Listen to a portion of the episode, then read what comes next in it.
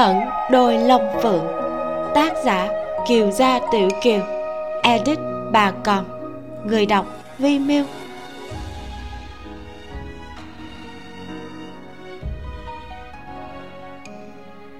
Chương 140 báu vật. Trên bến tàu của tiêu đảo, một con thuyền lớn dần dần rời bờ. Bởi vì chủ thuyền là phú thương chiếc giang phúc kiến thường lên đảo buôn bán nên trong tay có lệnh thông hành được hưởng ưu đãi đặc thù. Do đó, tuần hải vệ không cần kiểm tra quá kỹ. Sau khi thuyền lớn rời khỏi hải vực của ma phong đảo, lục thiên cơ từ trên sàn tàu quay vào trong khoang, đi xuống kho để hàng hóa ở tầng trót nhất, vừa đi vừa khôi phục lại dung mạo nguyên bản của mình.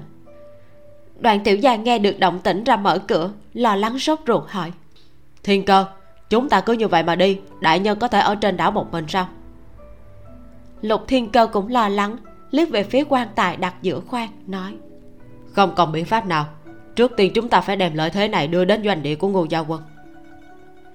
Tiểu hà ngồi xổm bên cạnh quan tài đã quan sát thật lâu. Hàng mày nhíu lại chưa từng giãn ra hỏi. Đây thật là người đã chết. Quan tài là do bọn họ đã chuẩn bị trước dùng để đặt thi thể nữ nhân do đoàn tiểu gia nghe theo khấu lẩm phân phó lẻn vào địa huyệt trộn ra trong khi khấu lẩm đang khiêu khích đoạn xung để chế tạo hỗn loạn. Lúc trước, khi khấu lẩm lôi đoạn xung ra đánh cược để nhìn chằm chằm mỗi một cử động của hắn đoạn tiểu giang lẻn vào chỗ ở của đoạn xung rất nhiều lần mới tìm được cửa vào địa huyệt. Trong địa huyệt rất rộng rãi ngoại trừ dược liệu quý báu chất thành núi và lò luyện dược, còn có thêm một quan tài ngọc thạch được chạm khắc tinh xảo. Xung quanh treo những quả cầu hương bằng vàng chạm rỗng hình hoa lá chim chóc do đó, mặc dù toàn bộ địa huyệt âm u ẩm ướt bốc mùi khó ngửi, duy nhất vùng xung quanh quan tài ngọc thạch là giống như vườn hoa tháng tư, hương thơm nhất mũi. Ngoài ra, khắp nơi chung quanh quan tài ngọc là cơ quan ám khí. Đoạn tiểu giang xuất thân đạo tặc không giấu vết tránh khỏi đám ám khí không thành vấn đề. Nhưng khi chuẩn bị mở ra quan tài ngọc tìm tòi đến tột cùng, hắn mới thoáng đẩy một tí xíu thì ngừng lại ngay theo kinh nghiệm từng trộm hoàng lăng mà phán đoán, quan tài ngọc loại này thường có tường kép. Một khi đẩy ra, thông thường sẽ có ám khí từ bên trong bắn ra, hoặc là phun khói độc linh tinh gì đó. Bằng vào một thân bản lĩnh, đoạn tiểu giang muốn né tránh cũng không khó, nhưng lại sợ bại lộ dấu vết mình đã tới khiến cho rút dây đồng rừng. Vì thế, trước tiên từ bỏ xem xét, đi ra ngoài báo cho khấu lẩm hôm đó, ánh mắt của khấu lẩm lộ ra nghi hoặc, nhưng không bảo hắn tiếp tục thăm dò vậy mà hôm nay khấu lẩm bỗng nhiên hạ lệnh cho hắn lẻn vào địa huyệt, đánh cắp nữ thi trong quan tài đem ra. Lúc ấy, đoạn tiểu giang rất thắc mắc, vì sao khấu lẩm lại khẳng định là nữ thi? Nhưng khi tránh được khói độc mở ra quan tài, bên trong quả nhiên là nữ thi khoảng hơn 20 tuổi, dung mạo diễm lệ, nhìn như đang ngủ. Nếu không phải mặc đồ liệm, hắn còn tưởng rằng đây là người sống. Lục thiên cơ thông hiểu y thuật, nói, thật sự đã chết hơn nữa còn chết rất lâu rồi. Tiểu hà khó có thể tin, nói. Nhưng từ khi tiểu giang lẻn vào địa huyệt đến nay đã gần một tháng, chẳng lẽ xác chết không có biến hóa gì sao? Lục thiên cơ đón đoạn tiểu giang cùng hắn khiêng đi quan tài. Lục thiên cơ đáp, đâu chỉ là một tháng, ít nhất cũng phải 10 năm trở lên. Là thủ đoạn của vô y nam cương kia? Tiểu hà tấm tắc khen là hắn đi theo khấu lẩm tra án nhiều, biết ở một số nơi có điều kiện khí hậu và đất đai thích hợp. Thi thể chôn xuống, đích xác có thể bảo trì không thối rữa nhưng có thể bảo dưỡng tự như người sống thì vẫn là lần đầu nghe nói, thậm chí còn chứng kiến tận mắt. Thấy tiểu hà tò mò vươn đầu ngón tay chuẩn bị chọc một cái vào trán của nữ thi, đoạn tiểu giang cùng lục thiên cơ nâng quan tài vội vàng ngăn lại. Đừng đông đại nhân nói không được có bất luận bất kính gì với người chết này tiểu hà vội vàng thu tay lại, hỏi. Nhưng mà, các huynh có cảm thấy không? Người chết này nhìn có chút quen mắt. Ừ đích xác là có một chút quen mắt.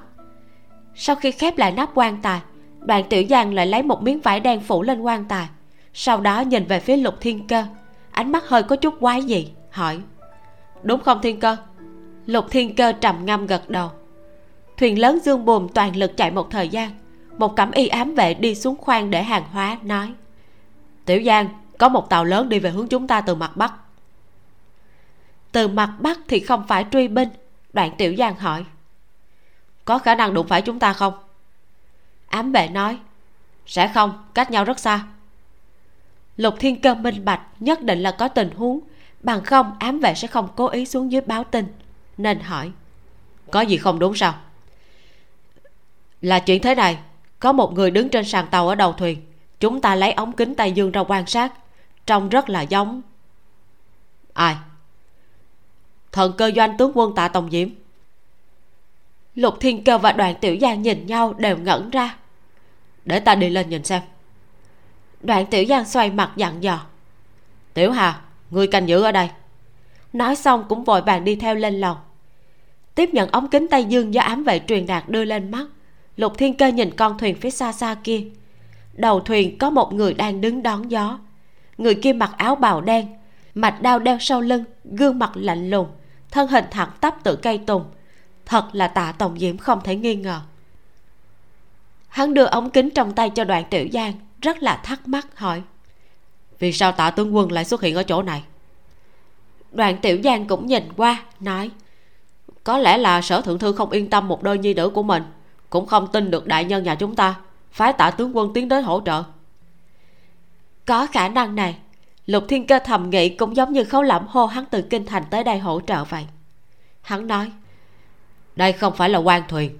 Ta đoán coi bộ tạ tướng quân là từ địa giới sơn đông lên thuyền, đi đường biển trộn tới. Đoàn tiểu giang kinh ngạc vạn phần, nói, khoan đã, hình như ta nhìn thấy sở thượng thư cũng ở trên thuyền, đang nói chuyện với một người trông như là tướng lãnh đông doanh lục thiên cơ ngay ngẩn cả người. Đoàn tiểu giang chớp chớp mắt, có chút lưỡng lự, hỏi. Bây giờ làm sao? Muốn tránh đi hay là muốn đi qua?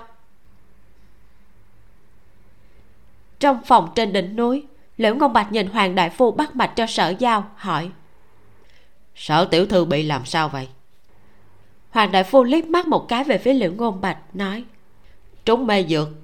Liễu ngôn bạch nhìn chằm chằm vẻ mặt của hắn, hỏi trừ vụ đó ra thì sao? Vừa rồi nàng nghi ngờ chính mình có thai. Khi ngươi kiểm tra mạch tượng, không phát hiện bất cứ điều gì dị thường sao? Không phát hiện nàng bị người hạ cổ. Cổ? Là một loại trùng tương đối hiếm ở nam cương. Hoàng đại phu không biết. Hoàng đại phu lắc đầu, nói. Tại hạ tài hẹn học ít, thật đúng là không biết. Liễu ngôn bạch thấy khóe miệng của hắn nhếch lên một cách hài hước đã xác định vụ này chắc chắn có quan hệ với hắn. Bèn không giải thích nhiều lời vô nghĩa. Từ trong tay áo lấy ra ngọc bội hỏi.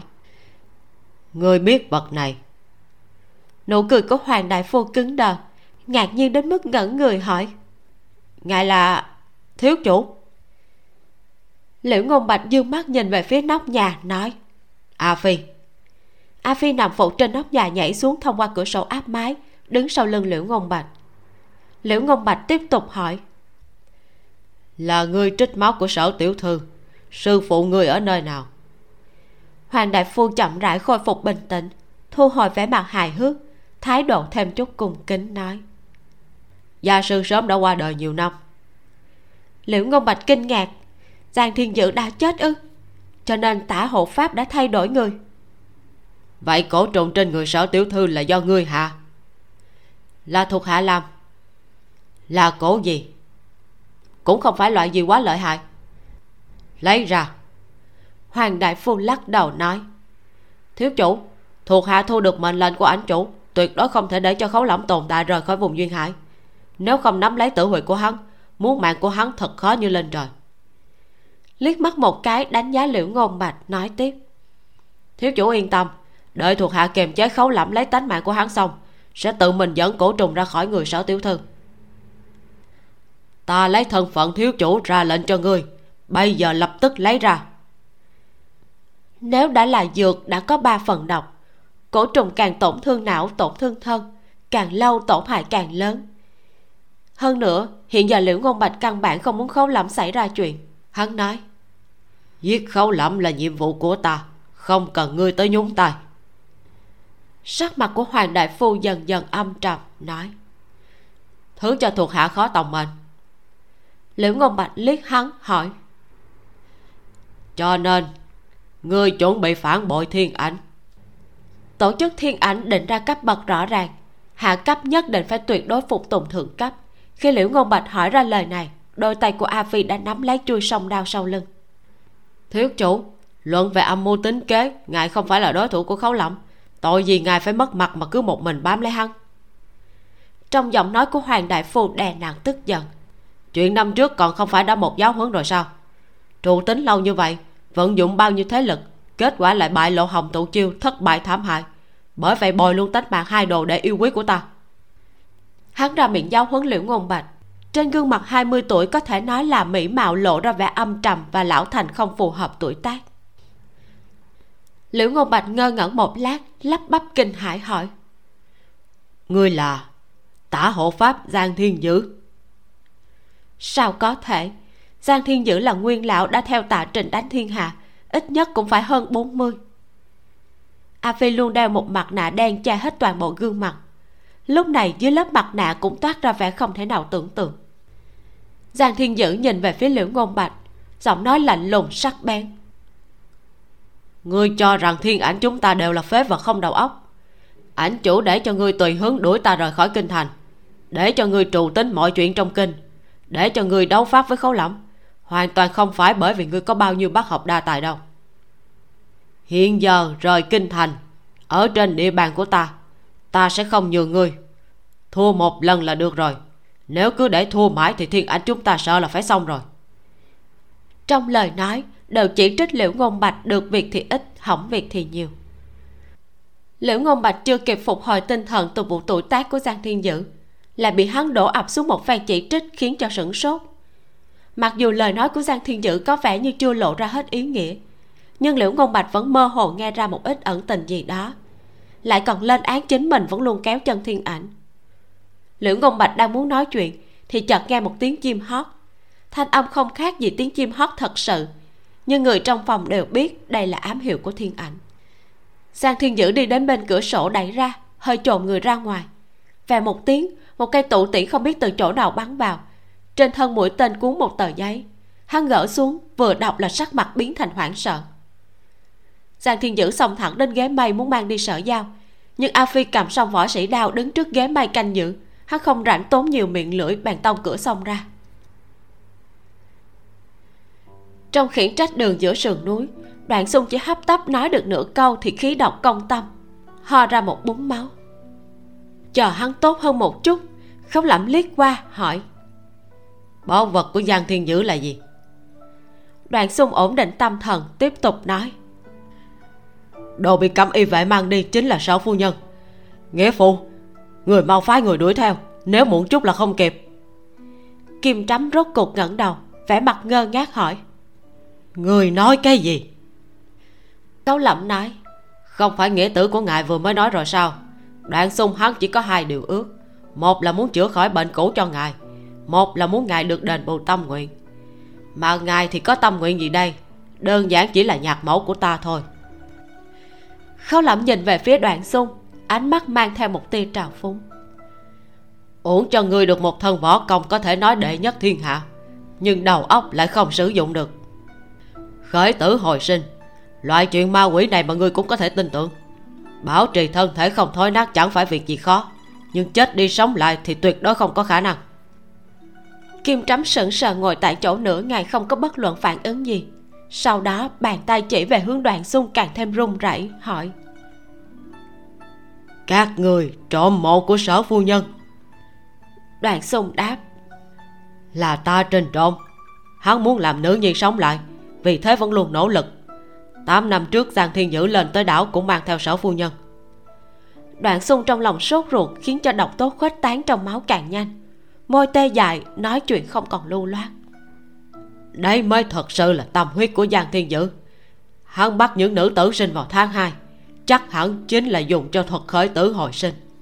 Không phải con không có đầu óc, chỉ là cảm thấy nếu đã có hy vọng, vì sao không đi nếm thử? Cho dù giang thiên dữ thất bại đối với chúng ta cũng không có bất luận tổn thất gì. Không phải sao nghĩa phụ? Bóp một tiếng thật lớn, kim trắm chật đứng dậy, vơ sổ sách trên bàn ném về phía đoạn xung, oán hận chỉ tay vào hắn nói. Trách không được sở tu ninh muốn tới giám quân.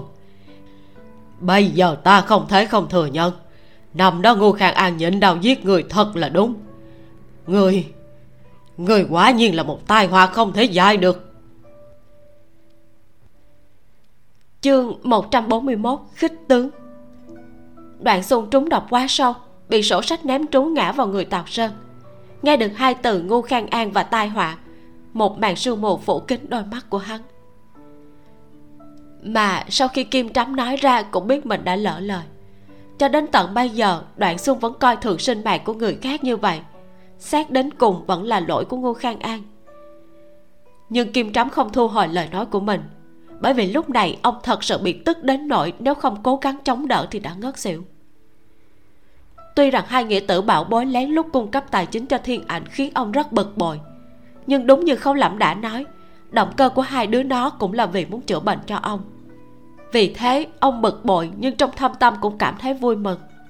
Tóm lại, thiên ảnh có tạo phản hay không? Hoàng đế đại lương do ai làm? Thật ra kim trắm cũng chẳng thèm để ý. Sợ gì ông không gia nhập thiên ảnh? Chỉ vì không hợp với tác phong hành sự của tạ trình mà thôi. Nhưng chuyện này quan hệ đến tạ tĩnh xu. Nghĩ đến xác chết của nàng ẩn giấu trên đảo suốt 8 năm, gần trong gan tất với ông, thế nhưng ông hoàn toàn không biết. Lại nghĩ đến khi sinh thời nàng sống không được như ý, ngay cả chết đi cũng không được an ổn xuống mồ. Ông càng hận không thể thọc cho hai tên ngu xuẩn này một kiếm chết tốt cho rồi. Đại ca, đừng chống đối nghĩa phụ nhìn kim trắm ôm ngực ngã ngồi trên ghế mặt không còn chút máu. Tào sơn mồ hôi lạnh đầm đìa hạ giọng khuyên đoàn xung đang chuẩn bị mở miệng rồi vội vàng giải thích với kim trắm. Nghĩa phụ nếu ngài nói đại ca là tai họa vậy thì con đây cũng là tai họa. Bởi vì chuyện này con cũng biết. Đại ca miệng mồm thẳng tuột không giỏi ăn nói.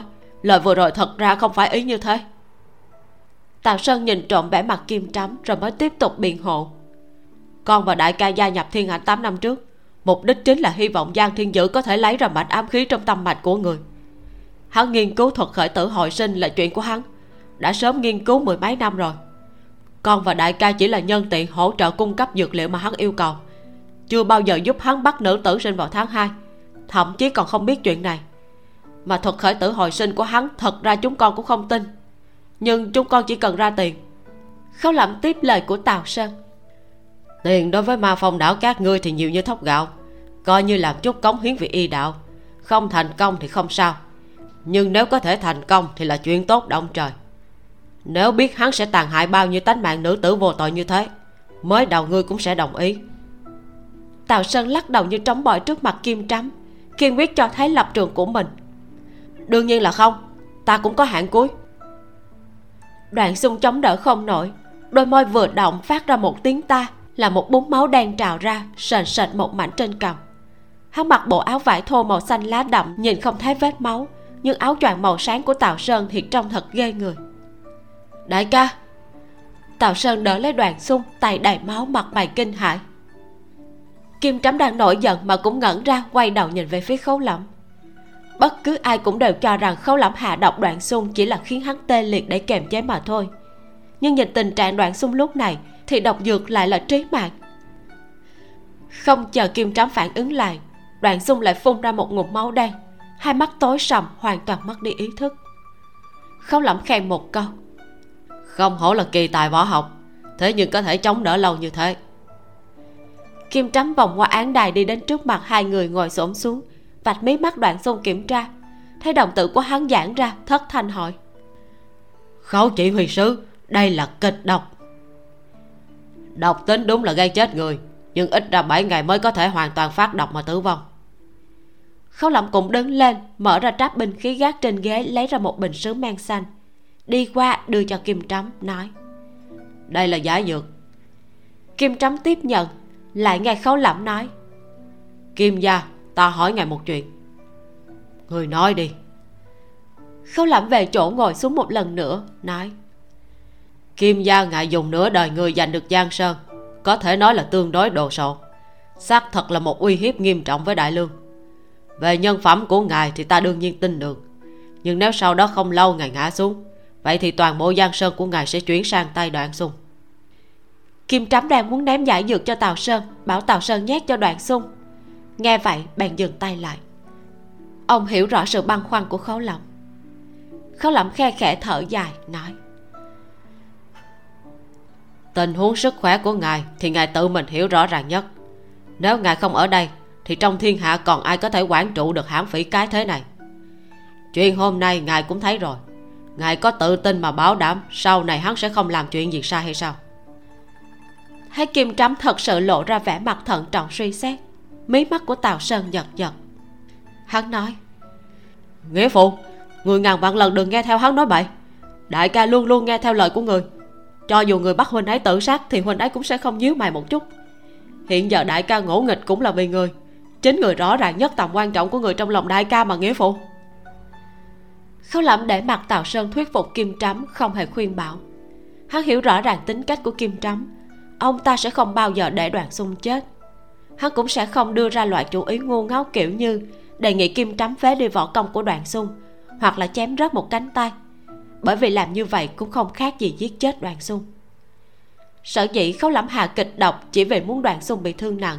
Cho dù uống giải dược thì cũng phải một khoảng thời gian mới có thể phục hồi như cũ.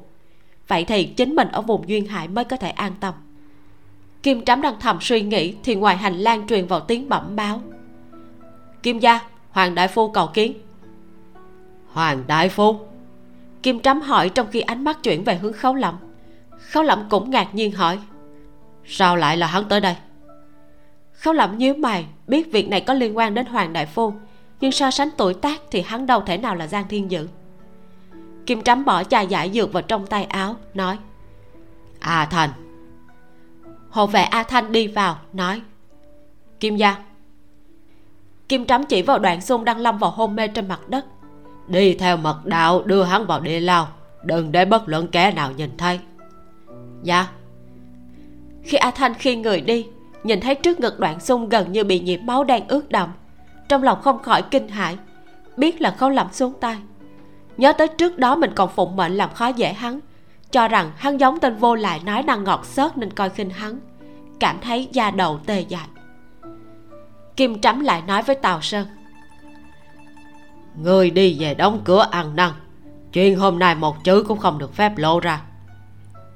Dạ tào sơn từ trên mặt đất đứng dậy hỏi. Đọc của đại ca. Cút đi.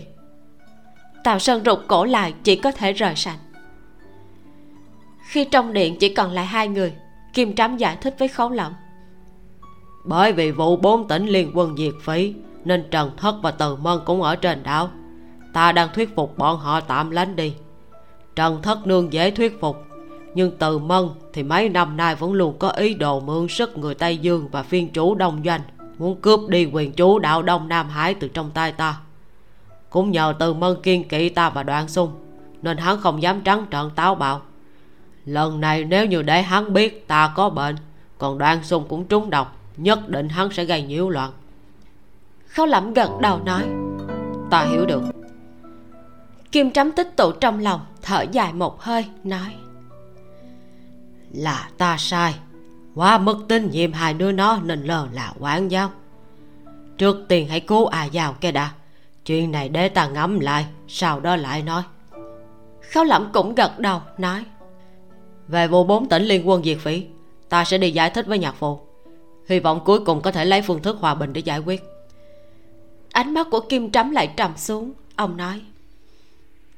Ta cũng chỉ là muốn tránh ngô khang an, không muốn xung đột với hắn còn phần sở tu ninh, ta không nợ hắn điều gì, càng không sợ hắn. Cho dù trong chuyện tình cảm ta cũng có sai, nhưng hắn cũng không thể thoái thác tội của mình. Một của thầy tử bị trộm cả 10 năm mà hắn không hề hay biết. Khấu lẩm gật đầu đồng ý, nói, không sai. Kim trắm đang phân phó tâm phúc cọ rửa vệt máu trên mặt đất, nên chưa gật đầu cho giang thiên dữ tiến vào hắn không kiên nhẫn chờ đợi, bèn cầm trong tay một cây ngân châm trực tiếp xông vô nội điện. Hộ vệ đều biết hắn là người được hưởng đặc thù từ kim trắm, không dám gây thương cho hắn, chỉ vươn tay ra cản lại. Cây ngân châm trong tay hắn dùng tốc độ cực nhanh đâm vào kinh mạch trên cổ tay của những hộ vệ có ý đồ cản hắn. Đám hộ vệ liền mềm oặt ngã xuống đất. Hắn xông vào trong điện, hộ vệ ào theo phía sau truy đuổi bị kim trắm xua tay cho lui. Giang thiên dữ nhìn về phía khấu lẩm ngồi uống trà ánh mắt nặng nề sắc bén nói. Khấu chỉ huy sứ người làm tốt lắm. Khấu lẩm cười lạnh đáp. Giang hộ pháp, ngươi cũng làm tốt lắm. Kim trắm còn chưa trở lại án đài, mặt đối mặt với giang thiên dữ cẩn thận quan sát dung mạo của hắn, hỏi. Giang thiên dữ người dịch dung. Tầm mắt chuyển sang người kim trắm giang thiên dữ đắc ý nói. Đây là diện mạo vốn có của ta, cần gì phải dịch dung? Kim trắm càng thêm kinh ngạc. Khấu lẩm lại nghĩ thông suốt nói. Hắn có thể trì hoãn quá trình già cả của tạ trình. Bảo trì bề ngoài trẻ tuổi của mình cũng không hiếm lạ. Kim trắm lắc đầu nói. Không phải. Trước đó hắn không có bộ dạng này. Đen thui gầy khô với gương mặt rất tầm thường. Bộ mặt mỹ diễm của giang thiên dữ nháy mắt tối sầm. Khấu lẩm cười nhạo nói. Hơ hóa ra dưỡng cổ trùng còn có tác dụng như thế. Vì thay da đổi thịt để có được vẻ ngoài tuấn mỹ đến thế, chắc giang hộ pháp ăn khổ không ít nhỉ? Giang thiên dữ gạt qua vụ dung mạo, chất vấn. Người giấu sở phu nhân đây nào? Khấu lẩm nheo mắt nói. Ra biển. Bây giờ đã qua buổi trưa, trên biển có vô số tàu thuyền. Người đuổi không kịp mà tra cũng không ra. Giang thiên dữ tức muốn học máu hỏi. Đưa đến đâu? Doanh địa của ngu gia khấu lẩm liếc hắn, thần thái thảnh thơi. Bạn không để chỗ nào trong vùng duyên hải, bản quan cũng không yên tâm. Giang thiên dữ cười lạnh, nói, người hẳn đã biết sở giao bị ta hạ cổ. Đưa sở phu nhân về đây cho ta. Bạn không ta liền thúc giục cổ trùng, làm cho nàng muốn sống không được, chết không xong. Khấu lẩm vuốt ve nhẫn ban chỉ vàng. Thần sắc thản nhiên, giọng điệu cũng không vội vàng, nói, bản quan tin tưởng nội tử tình nguyện thừa nhận chút thống khổ chứ không muốn xác chết mẫu thân bị người ta dùng làm dược nhân để thực nghiệm. Thật ra bản quan cũng không thèm để ý. Ngươi chữa khỏi cho nội tử đợi chúng ta về đất liền thì bản quan sẽ tự động trả lại dược nhân cho ngươi. Rốt cuộc ngươi đã hao phí bao nhiêu tâm huyết bản quan cũng muốn xem một chút thế gian thực sự có thuật khởi tử hồi sinh hay không. Giang thiên dữ lạnh mặt nói ngươi có biết vượt qua nửa tháng thì xác chết của bà ấy sẽ bắt đầu hư thối? Khấu lẩm chen vào cho nên ngươi chỉ có thời gian không tới nửa tháng khóe miệng của giang thiên dữ xẹt qua vẻ khinh miệt, nói, ngươi không tránh khỏi quá xem nhẹ thế lực của thiên ảnh chúng ta tại vùng duyên hải rồi. Ngươi cho rằng đưa đến doanh địa của ngu gia thì ta thật không còn cách nào. Khâu lẩm chật lưỡi, ngươi có đấy chứ. Ngươi đã phái người đi bắt mạnh quân quân và sở tiêu chứ gì? Muốn dùng hai người kia để áp chế ngô thành. Giang thiên dữ thầm nghĩ không ổn nếu hắn nói như vậy thì dĩ nhiên sớm có ứng đối. Quả nhiên nghe khâu lẩm cười lạnh nói tiếp. Trước không bạn tới ngô thanh có bị ảnh hưởng hay không? Nhưng khi thuộc hạ của bản quan rời đi đã đánh xỉu sở tiêu và mạnh quân quân cùng mang theo. Giang thiên dữ bỗng nhiên trấn định lại nói. Được rất được. Khấu chỉ huy sứ vậy thì tùy ngươi đi. Ngươi áp chế ta không được.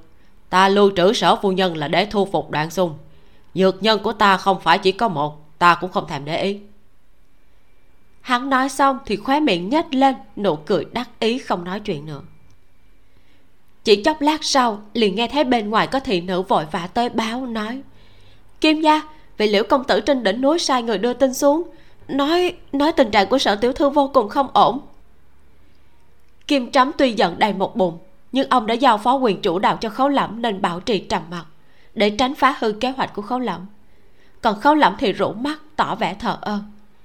Giang thiên dữ dùng một người kiềm chế hai người, nghiễm nhiên đang giành phần thắng. Khấu lẩm vuốt ve cầm, đột nhiên mở miệng nói. Khi nhạc mẫu của ta qua đời, đoạn xuân còn chưa gặp lại kim gia. Lúc đó kim gia cũng không phải là đại lão bản trên biển như hiện giờ. Ta trình trộm mộ khẳng định không hề có liên quan đến kim gia. Càng không phải muốn cho khuê nữ sống lại vậy lý do của lão ta là gì? Giang thiên dữ không thèm nhìn. Khấu lẩm mặc kệ, tiếp tục phân tích, nói. Ta vẫn luôn không nghĩ ra vì sao tống gia lại đồng ý giúp đỡ thiên ảnh. Sau khi biết ảnh chủ là ta trình thì ta mới hiểu được. Trên đời này có một thứ càng trân quý hơn so với quyền thế và tài phú, chính là sinh mạng. Ta trình chết mà sống lại, vừa lúc là bằng chứng hai huynh đệ tống gia thật ra không phải là muốn người chết sống lại. Thứ bọn họ muốn có chính là trường sinh bất tử. Nếu ta đoán không lầm, bí mật của bức họa núi sông vạn dặm nhất định là có quan hệ đến thuật trường sinh bất tử mà mỗi một thế hệ đế vương đều vọng tưởng chiếm được. Thế nhưng tạ trình coi như đã trường sinh bất tử, nên phải cần một lý do nào đó để đòi tiền cứu mạng từ tống gia. Tạ tính xu chính là lý do đó mặc dù chỉ là suy đoán của khấu lẩm nhưng kim trắm cảm giác suy đoán này hợp tình hợp lý. Ông nhắm mắt lại, miếm chặt môi. Thật không ngờ hành động của tạ trình đã tới nông nổi không từ một thủ đoạn như thế. Ngay cả nữ nhi thân sinh mà cũng lôi ra lời dùng giọng điệu của khấu lẩm đột nhiên nghiêm khắc. Một kẻ mà ngay cả máu mũ cũng không thèm nhận giống như tạ trình. Cho phép người hạ cố trên người của ngoại tôn nữ ruột thịt để uy hiếp bản quan. Điều này khiến bản quan không khỏi tiếp tục suy đoán thêm năm đó nhạc mẫu hồng nhan bạc mệnh sớm bệnh chết, có phải cũng do các người xuống tay hay không? Giống hôm nay hạ cổ cho phu nhân ta, ngươi cũng đã hạ cổ cho tạ tĩnh xu, khiến cho bà ấy chịu khổ sở suốt nửa năm. Làm tổn hại tới thân thể, nhìn qua thì tưởng như suy tim mà chết, không dễ bị người phát giác. Kim trắm thình lình mở to đôi mắt, ánh mắt sắc bén như lưỡi dao. Giang thiên dữ sắc mặt trắng bệch, giận dữ hét lên. Người nói hù nói vượng cái gì thế? Thanh âm của khấu lẩm càng thêm sắc bén. Độc chết nữ nhi thân sinh để có thể lấy cớ hợp tác với tống gia. Lợi dụng xong thì lại lôi thi thể tới đây lừa gạt đoạn xung đổi lấy tài chính. Các người thật sự bài hoại. Không phải như thế. Giang thiên dữ gần như muốn nhảy trộm lên mặt hướng về phía khấu lẩm nhưng lại chỉ vào kim trắm nói. Tĩnh Xu là bị hắn và sở tu nên hại chết. Ta hao phí nửa đời tâm huyết đều để cứu nàng. Làm sao hại nàng được? Ngươi đâu biết nàng có ý nghĩa với ta như thế nào Ta xem nàng như mùi mùi ruột thịt mà đối đãi. Ta không có khả năng hạ cổ hại nàng. Vậy sao? Khấu lẩm cười như không cười. Vừa rồi ta chỉ tùy tiện đoán một chút mà thôi. Năm đó ngự y cũng không phải là hạng gia áo túi cơm. Suốt nửa năm chẳng lẽ ngay cả trúng độc hay trúng cổ mà cũng không thể phân biệt. Hơn nữa Người treo quanh quan tài ngọc những quả cầu hương rất thịnh hành một thời ở kinh thành. Ta đương nhiên hiểu rất rõ ràng Bà ta quan trọng như thế nào đối với giang hộ pháp Bằng không cũng sẽ không dùng thi thể của bà ấy nói điều kiện với người.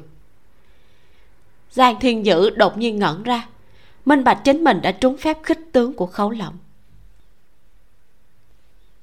Chương 142 Cược mạng. Giang Thiên Dữ cố nén tức giận. Ta không có khả năng giao dịch với người. Người tàn nhẫn độc ác bao nhiêu ta rất rõ ràng. Một khi giải cổ xong cho sở giao chắc hẳn ta phải chết không thể nghi ngờ. Khâu lẩm gật đầu đúng vậy, đích xác là như thế. Do đó bản quan sớm đã nghĩ kỹ một biện pháp đẹp cả đôi đàn. Giang thiên dữ hỏi, biện pháp gì? Khâu lẩm đáp không cần nghĩ ngợi, sợ dĩ ngươi muốn xuống tay với nội tử cũng là vì muốn đối phó với bản quan, không bằng giải quyết trực tiếp cho xong, hạ cổ thẳng cho bản quan là được. Sau khi cấy cổ trùng vào người của bản quan, thì ngươi giúp cho phu nhân ta giải cổ. Sau đó chúng ta thả người ra biển. Ngươi có thể cho người của ngươi tới đón bản quan sẽ theo ngươi cùng nhau lên thuyền. Đồng thời truyền tin cho thuộc hạ mang theo dược nhân của ngươi ra biển tìm chúng ta. Sau đó chúng ta sẽ giao dịch trên biển. Địa điểm là do ngươi lựa chọn. Đợi đến khi đó ngươi chữa khỏi cho bản quan, còn thuộc hạ của bản quan sẽ giao dược nhân cho ngươi đừng nói là kim trắm, ngay cả giang thiên dữ nghe vậy cũng đều sửng sốt. Cổ trùng tuy rằng lợi hại, nhưng nếu muốn cấy vào một người có võ công cao cường là cực kỳ khó khăn trừ khi đối phương không dùng nội lực chống cự tự nguyện bị cấy. Giang thiên dữ nghi ngờ theo bản năng hỏi, không phải người muốn chơi giang đó chứ? Khâu lẩm liếc hắn nói, để cứu được phu nhân của bản quan bản quan tuyệt đối không thể nào chơi giang. Nhưng lúc giao dịch trên biển xong xuôi, sau khi người giải cổ cho bản quan bản quan nhất định muốn giết người. Giang thiên dữ trào phúng nói, đừng cho là ta không biết ngươi sợ nước giải cổ xong là thân thể ngươi cũng sẽ suy yếu. Hơn nữa địa điểm còn do ta lựa chọn. Ta chẳng sợ ngươi có một thuyền thuộc hạ giao dịch hoàn thành thì khả năng ta giết được ngươi coi bộ còn lớn hơn. Khấu lẩm nghiêm mặt nói cho nên ngươi còn lo lắng gì nữa? Lời đề nghị của bản quan hoàn toàn có lợi cho ngươi. Người muốn giết bản quan thì bản quan tất nhiên cũng muốn giết người đợi giao dịch hoàn thành chúng ta liền dùng bản lĩnh đánh cược sinh mạng một phen. Giang thiên dữ có điểm khó hiểu khấu chỉ huy sứ. Một khi đã như thế, cần gì phải cấy cổ rồi lại giải cổ phiền toái. Ta cứ trực tiếp mang sở giao đi, ngươi tới giao dịch với ta trên biển. Không được. Khấu lẩm lập tức phủ quyết. Bản quan nhất định phải bảo đảm phu nhân tuyệt đối an toàn, không chịu bất luận thương tổn gì. Bản quan chỉ có thể thoái nhượng tới bước này, chỉ chấp nhận một con đường này mà thôi. Giang thiên dữ vẫn còn thắc mắc, vì một nữ nhân mà ngươi dám mạo hiểm lớn như vậy tới cược mạng với ta không giống với phong cách của người. Khấu lẩm lạnh lùng nói, ngươi cũng thật buồn cười. Nếu cảm thấy bản quan sẽ không mạo hiểm vì nữ nhân, vậy ngươi hạ cổ cho phu nhân bản quan làm gì? Chơi cho vui à? Giang thiên dữ bị nói móc trên mặt trắng xanh, nhìn về phía kim trắm, hỏi, ngươi bảo đảm ma phong đảo sẽ không nhúng tay? Kim trắm cũng đáp rất nhanh nhẹn, ta bảo đảm. Được. Giang thiên dữ rốt cuộc đồng ý khấu lẩm không nói hai lời cầm lấy chén trà trên bàn thấp bên cạnh ấn một cái. Chén trà lập tức vỡ thành từng mảnh. Hắn nhặt một mảnh nhỏ vén tay áo rạch một đường máu trên cổ tay rồi nói người lấy máu của ta dưỡng cổ nhanh nhất là yêu cầu mấy ngày? Năm ngày. Giang thiên dữ cũng không nói lời vô nghĩa từ túi thuốc đeo bên hông lấy ra một bình sứ trắng to bằng nắm tay. Nắp bình có lỗ thông hơi kê vào hứng máu trên cổ tay của khấu lẩm sau đó, giang thiên dữ bị giam lỏng trong đại lao của khiển trách điện.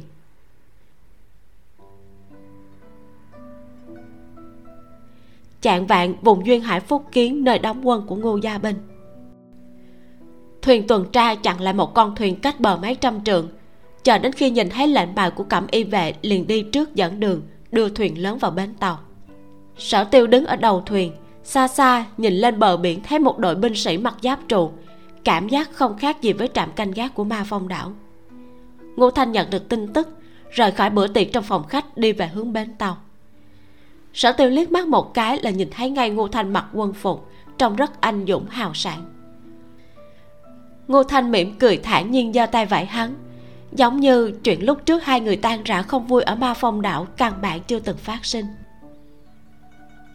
Sở tiêu cục mắt cũng quyết định bỏ qua những chuyện không thoải mái lúc trước giơ tay vẫy lại. Lục thiên cơ đã thay đổi diện mạo ngụy trang thành ám vệ bình thường. Người đứng ra nói chuyện chính là đoàn tiểu giang. Ngô thiếu soái đại nhân gặp chút chuyện khó giải quyết muốn gửi mấy người chúng ta tới nơi này để tránh đầu sóng ngọn gió. Có chuyện gì thế này? Ngô thanh đón bọn họ rời thuyền thấy bọn họ còn khiêng một cổ quan tài ánh mắt liền ngưng trọng. Đoàn tiểu giang đưa mắt ra hiệu cho sở tiêu nói việc này nói ra thì rất dài. Hãy để sở bách hộ giải thích cho ngài. Ngô thanh lại hồ nghi nhìn về phía sở tiêu. Sở tiêu cũng chỉ nghe qua đầu đuôi sự việc từ đoàn tiểu giang, dăm ba câu giải thích cho ngô thanh một lần. Ngô thanh nghe xong càng khẩn trương, hỏi, vậy sở nhị có khỏe không? Sở tiêu lo lắng một đường, hiện tại đã nghĩ thông suốt, trái lại an ủi nàng. Đã có đại nhân ở đó à giao sẽ không có chuyện gì. Lúc này mạnh quân quân từ khoang ra tới nhìn thấy ngô thanh vành mắt lập tức đỏ ửng nói. Biểu ca đại biểu ca đã. Ngô thanh lập tức trừng mắt lườm nàng ta một cái. Cô nàng vội vàng im tiếng. Mạnh quân quân xuống thuyền đi đến bên cạnh ngô thanh lo lắng sốt ruột nói. Khấu chỉ huy sứ không biết vì sao phải đối phó với đại biểu ca còn đánh mũi hôn mê nữa. Sở tiêu kết luận. Nói tóm lại đại nhân hoài nghi đoạn sung là người của thiên ảnh. Mạnh quân quân không tin. Sao có thể chứ?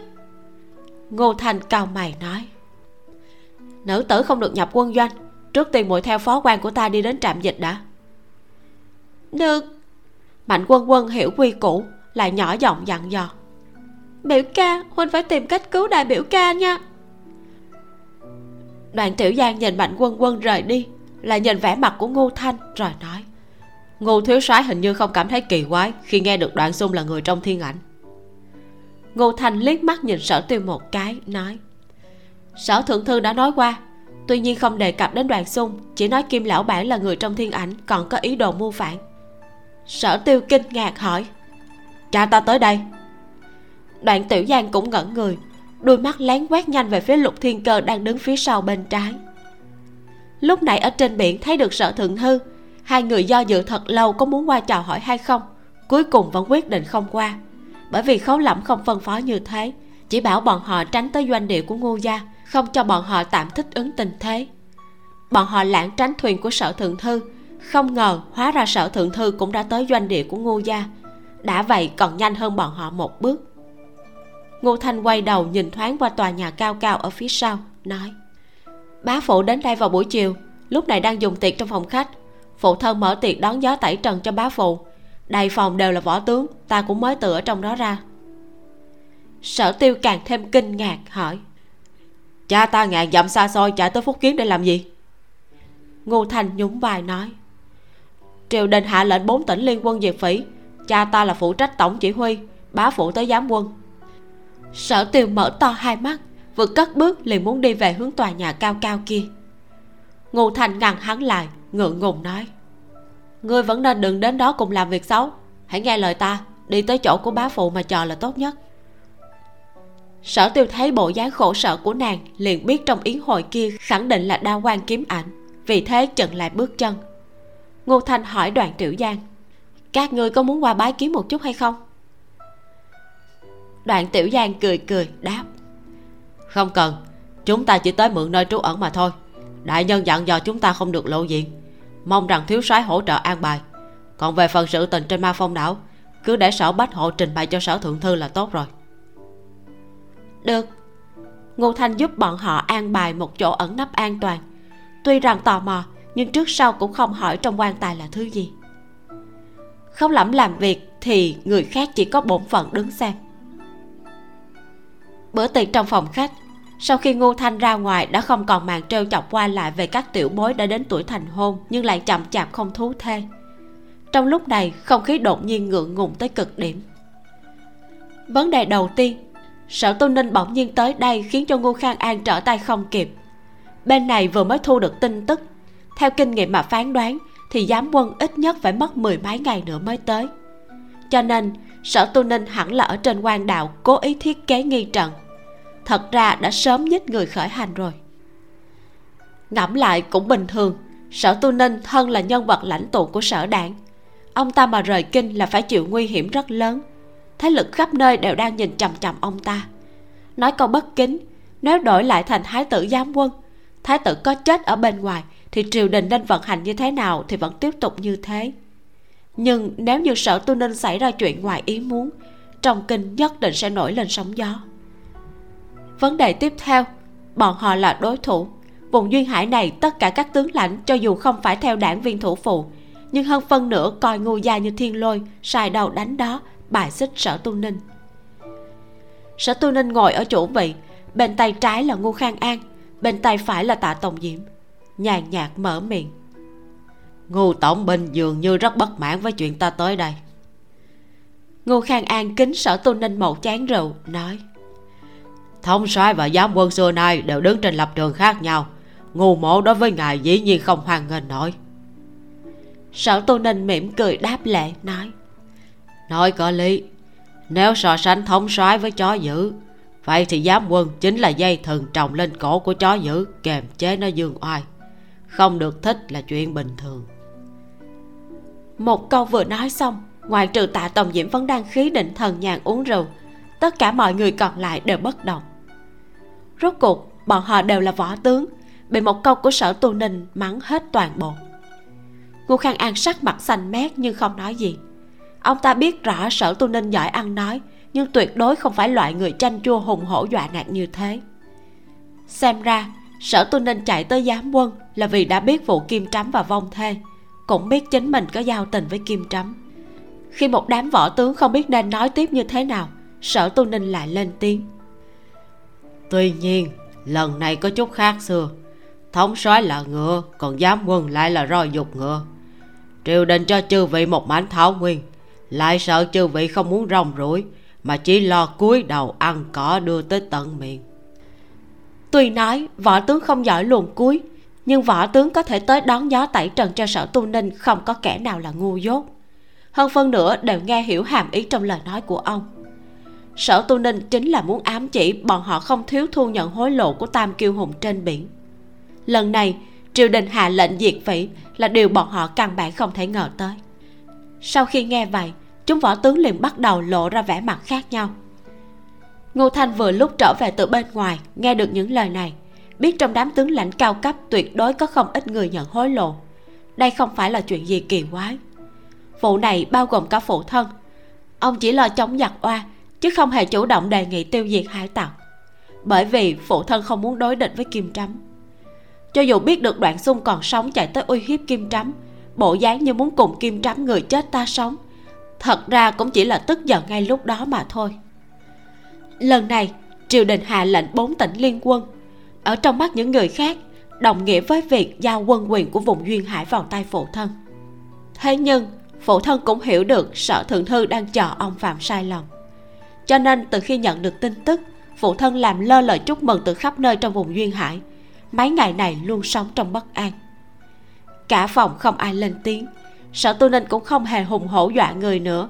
Lúc này không khí trong phòng lại lâm vào ngượng ngùng. Ngô thanh căng da đầu đi vào, đánh vỡ cục diện bế tắc, hỏi, thượng thư đại nhân, ngài đoán xem ai tới? Sở tu ninh thật ra lại rất chịu khó cho ngô thanh mặt mũi. Khi nói chuyện với nàng khóe miệng mang theo ý cười vô cùng tự nhiên, hỏi. Sao nào?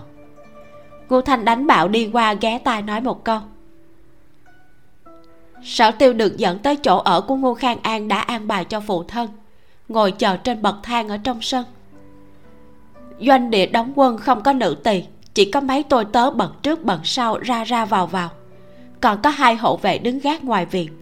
Hắn nhận ra là người phụ thân mang tới từ kinh thành chỉ mới qua hơn hai tháng không gặp.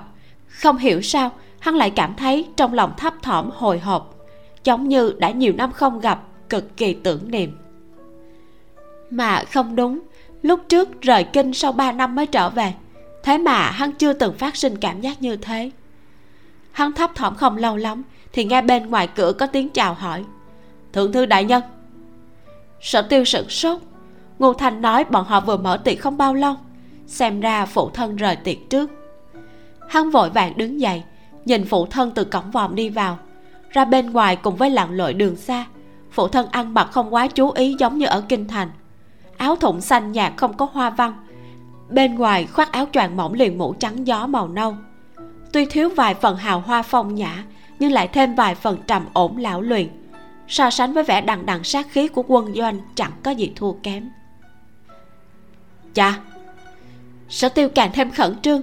So với khi nhìn ngô thanh còn khẩn trương hơn hai lòng bàn tay đều mướt mồ hôi. Thật là kỳ quái. Chương 143 tình thế. Ngồi ngoài đây làm gì? Vì sao không vào nhà? Sở tu ninh bước vào sân vòng qua sở tiêu đi về hướng phòng ở. Sở tiêu định nói vừa rồi nhóm nô bọc còn đang quét tước chẳng lẽ đi vào để hít bụi hay sao thế nhưng cuối cùng hắn không lên tiếng chỉ đi theo sau phụ thân. Sở tu ninh đẩy cửa bước vào hỏi môi môi và môi phu của người đâu? Bọn họ còn ở trên đảo. Sở tiêu chần chừ không biết nên giải thích thế nào. Nghe ý của khấu lẩm thì hình như y và phụ thân tuy có thư từ thông tin nhưng vẫn chưa nói rõ quan hệ giữa kim trắm và mẫu thân. Chỉ nói kim trắm đã từng thừa nhận ân huệ của ngoại tổ phụ. Cha cha tới rất kịp thời muội muội bị vô y của tổ chức thiên ảnh hạ cổ. Sở tu ninh đang đi đến án đài, nghe vậy thì dừng lại bước chân, quay đầu hỏi liền. Kim Trâm làm à? Dạ không phải, kim lão bản chẳng hay biết gì, là hai nghĩa tử của ông ấy làm. Sở tiêu thuật lại một lần những gì đoạn tiểu giang kể cho hắn nghe. Sở tư ninh đi đến sau án đài ngồi xuống, trên bàn bày không ít tư liệu ông đang cần.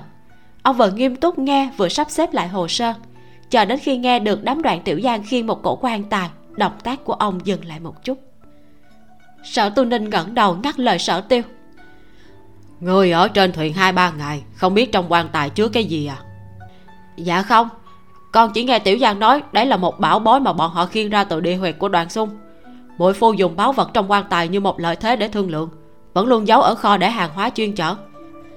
Con cũng chỉ mới vừa nhìn thấy cổ quan tài khi rời thuyền chắc hẳn trong quan tài chứa vật gì đó để giấu tai mắt của người khác. Đâu thể thật sự mang theo một xác chết đúng không? Sở tu ninh không trả lời. Sở tiêu đề nghị. Cha muốn kêu tiểu giang tới hỏi một chút không? Rốt cuộc mỗi phu có kế hoạch gì? Sở tu ninh cúi đầu tiếp tục xem xét tư liệu, nói. Khi đoàn tiểu giang lên bờ, đã trình ra thẻ bài ngà chỉ huy sứ cẩm y vệ của khấu lẫm cẩm y vệ mà làm việc ngoại trừ thiên tử thì bất luận kẻ nào khác đều không được nhúng tài hỏi tới đây chính là quy củ. Sở tiêu nhíu mày nói chúng ta là người một nhà cần thiết phải phân biệt rõ ràng cẩn thận như thế sao? Sở tu ninh dùng giọng điệu việc công xử theo phép công nói sự tình liên quan tới thiên ảnh thì đó chính là công sự. Sau đó bổ sung mỗi phu của người tuy là kẻ đê tiện không đáng tin cậy nhưng khi đấu với địch thủ, thì chính là khấu chỉ huy sứ anh minh thần võ của đại lương. Chưa từng bao giờ bị thất bại, không cần lo lắng đâu. Dạ. Sở tiêu cũng không phải đặc biệt lo lắng về khấu lẩm hiện giờ càng quan tâm tới một sự kiện khác hơn. Cha tới phúc kiến giáo quân thật muốn tấn công ma phong đảo sao? Không chỉ ma phong đảo, cả ba thủ lĩnh hải tặc phải diệt trừ hết. Cha rõ ràng biết là tụi con không phải bị bắt lên đảo mà kim lão bản là người tốt. Người quen biết hắn mới chỉ hơn một tháng, hiểu biết về hắn được bao nhiêu mà nhận định hắn là người tốt. Chỉ vì hắn đối xử tử tế với huỳnh mũi các người, chữa bệnh cho các người sao? Sở tu ninh chỉ vào ghế dựa, ý bảo sở tiêu ngồi xuống. Đừng đứng như trời trồng trước án đài, che mất ánh nến của ông. Cứ có một người nào đó bố thí cho người một chút ân huệ nhỏ người liền coi họ là người tốt à? Không phải câu nói móc này sở tiêu đã nghe rất nhiều. Mặt xám mày cho hổ thẹn cúi đầu. Cha, lúc trước là con sai. Thường chọc cho cha tức giận, đối nghịch với cha là con không đúng. Bởi vì cúi đầu nên sở tiêu không nhìn thấy vẻ mặt của sở tu ninh. Hồi lâu không nghe được tiếng của phụ thân sở tiêu tiếp tục nói. Trước đây kiến thức của con quá mất nông cạn. Lần này đi theo muội phu ra ngoài du lịch một vòng, mới biết được cha đã yêu quý con và muội muội tới độ nào con đã minh bạch bản thân thật là sai trái. Nói xong vẫn không nghe được tiếng đáp lại. Sở tiêu không khỏi nghi hoặc ngẩng đầu lại đụng phải ánh mắt hơi thất thần của sở tu ninh. Sở tu ninh vội vàng thu hồi tầm mắt hỏi ngược lại. Là như vậy sao? Không đợi sở tiêu lên tiếng ông nhìn về phía hắn nói một cách đầy ẩn ý. Chẳng lẽ không phải người bỗng nhiên phát hiện người phụ thân mà chính mình vẫn luôn chán ghét thế nhưng thật sự có khả năng không phải là phụ thân ruột thịt. Ngần ấy năm mới biết được, hóa ra mình chán ghét sai người rồi. Quay đầu xem lại quãng đường đã từng đi qua. Tâm thái có sự thay đổi nên mới phát hiện vị phụ thân này thật ra cũng không tệ lắm, là chính mình yêu cầu quá cao mà thôi. Mới đầu, sở tiêu hơi ngây ngốc, chợt minh bạch phụ thân nhất định đã nghe được một ít tin đồn nhảm nhí. Cũng không biết có phải do ngu khang an nói ra hay không hắn hỏi, phụ thân, cha biết cha đang nói gì sao? Sắc mặt của sở tu ninh lạnh lùng, trước hết người nên minh bạch chính mình đang nói cái gì. Xuất phát từ loại lập trường nào mà đứng trước mặt ta bên vực cho kim trống sở tiêu rung lên, nói, con không phải bên vực cho ông ấy. Sở tu ninh thấy bộ dáng muốn nói lại thôi của hắn, sắc mặt hơi tức giận. Lúc xưa khi ngươi so sánh giữa ta và ngô khang an ngươi xem thường ta ngưỡng mộ ngô khang an.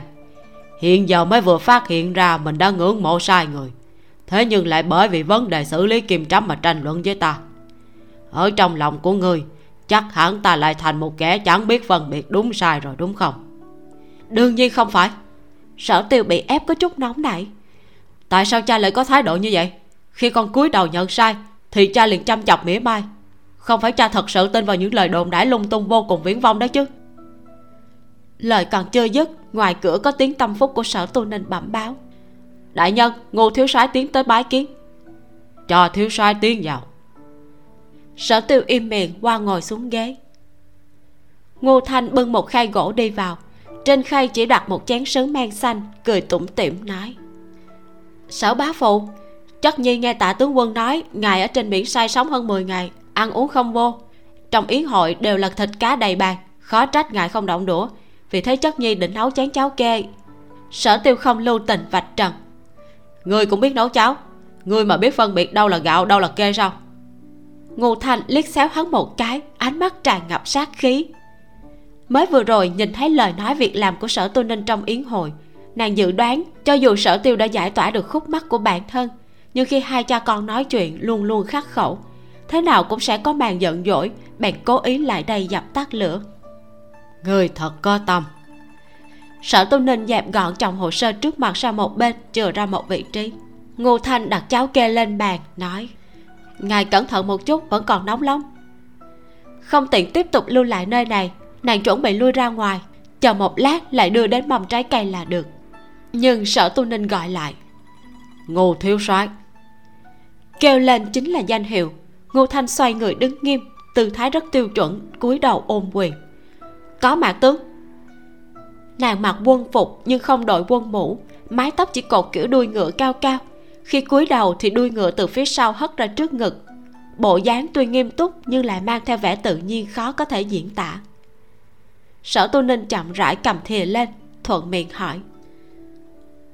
Ta và phụ thân người đối chọi gay gắt. Tình thế đã đạt đến trình độ như nước với lửa. Trong lòng ngươi không tồn tại khúc mắc đối với ta ngô thanh vẫn ôm quyền, nghiêm túc trả lời. Hồi đại nhân, nếu nói không có khúc mắc là lừa ngài. Mấy năm nay, ngài dùng mọi cách ngán cho ngu gia chúng ta, vận dụng thế lực cắt sáng quân lương. Càng ở trước mặt thánh thượng nói chuyện giật gân, lên án ngu gia lén nuôi tư binh không phục quản giáo. Nếu không nhờ mạc tướng và lệnh lan lệnh ái chơi thân với nhau từ nhỏ, chắc chắn sẽ không cho ngài bất luận sắc mặt tốt gì. Ừ không tệ sở tu ninh thông thả ung dung ăn miếng cháo. Không biết câu vừa rồi là nhận xét lời nói của ngô thanh không tệ, hay là muốn khen hương vị cháo không tệ?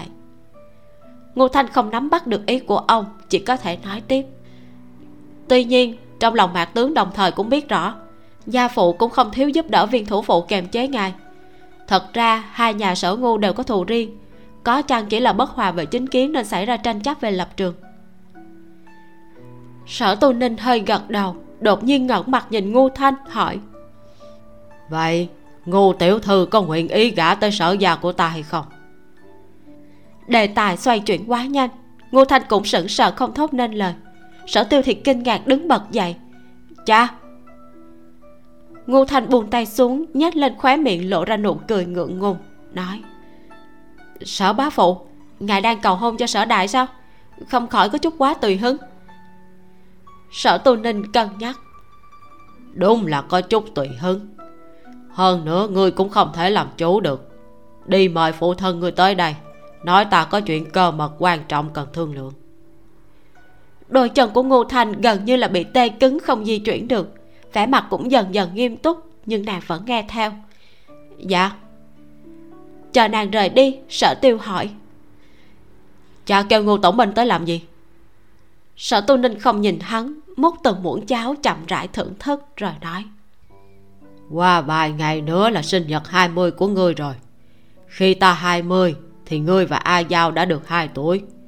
Chứng bận huyết kia của ngươi đã chữa khỏi là thời điểm nên thành thân sở tiêu cao mày nói nhưng con cũng vừa mới hỏi qua ngô thanh nàng không muốn gả cho con. Sở tu ninh không để bụng nói hôn nhân đại sự từ trước tới nay luôn là lệnh của phụ mẫu, lời người mai mối. Nhưng mà, người không muốn cưới ngô thanh à? Vậy người muốn cưới ai? Sở tiêu bị hỏi tới mức ngàn hồng. Hắn đương nhiên là muốn cưới ngô thanh. Nhưng ngô thanh chỉ muốn lưu tại quân doanh thôi. Sở tiêu tuy rằng bực bội nàng vô tình, nhưng lại không biết phải làm sao. Đâu thể nào cưỡng bắt ngô thanh gả cho hắn được. Trong lòng sở tiêu rất mâu thuẫn, liền im lặng không đề cập tới vấn đề này nữa dù sao, ngô khang an nhất định sẽ không chịu gật đầu. Phụ thân sẽ nếm mùi thất bại giống mình mà thôi. Hoàng hôn buông xuống trên ma phong đảo. Sở giao nhẹ nhàng ậm ừ một tiếng, mơ mơ màng màng tỉnh dậy từ trong giấc ngủ mê man. Khi nàng cố gắng mở to đôi mắt nặng trịch, thì trước mặt lại là một mảnh tối đen. Là ban đêm sao? Sở giao hồi tưởng xem hiện giờ nàng đang trong trạng huống nào. Đầu óc giống như bị rỉ sét hồi lâu mới nhớ hình như nàng đã trúng độc. Liễu ngôn bạch cho nàng ngửi mê dược, vậy là nàng mới tỉnh lại sau tác dụng của thuốc sao? Từ từ, trước mắt có chút ánh sáng mờ ảo. Nàng mới nhận ra không phải ban đêm mà là đôi mắt nàng xảy ra vấn đề, nhìn không còn rõ nữa. Sở giao không hoảng hốt, chỉ nhắm mắt lại, nằm im lặng. Nghỉ ngơi một thời gian, chờ đầu óc tỉnh táo hơn mới mở mắt ra. So với lúc nãy thì đỡ hơn chút ít nàng có thể cảm thấy một bóng người lờ mờ ngồi ở cuối giường, dựa vào cột giường nghỉ ngơi. Sở giao muốn nhìn xem là ai, là khấu lẩm hay là liễu ngôn bạch? Chắc hẳn là khấu lẩm liễu ngôn bạch sẽ không ngồi trên giường bên cạnh nàng như thế. Nhưng khấu lẩm bình thường rất nhạy bén, ngủ không sâu. Nàng hơi động đậy là chàng sẽ tỉnh ngay. Nhưng nàng lăn lộn lâu như vậy mà chàng vẫn nhắm mắt nghỉ ngơi. Rõ ràng là đang rất mệt nàng nhấc đầu lên nhưng không muốn đánh thức khấu lỏng chỉ muốn nhìn xem chàng đi giết đoạn xung có bị thương ở đâu không. Bụng nàng bỗng nhiên phát ra một tràng rột rột mới nhận thấy bụng đã xẹp xuống vì đói. Tỉnh rồi sao? Vừa mới tỉnh lại đợi một lát rồi ăn chút gì nha. Người ở cuối giường bừng tỉnh ngồi thẳng dậy. Sau khi mở miệng nói chuyện thì khẳng định đó là khấu lỏng. Kế tiếp là một bàn tay lạnh lẽo ấp lên trán nàng tiếp xúc với cái lạnh đột ngột khiến nàng rùng mình phu quân thiếp hôn mê mấy ngày rồi? Ba ngày. Khấu lẩm nhìn sở giao chăm chú phát hiện đôi mắt nàng trước đây luôn trong veo thì hiện giờ tròng trắng đã vẫn đục tựa như mắt cá chết.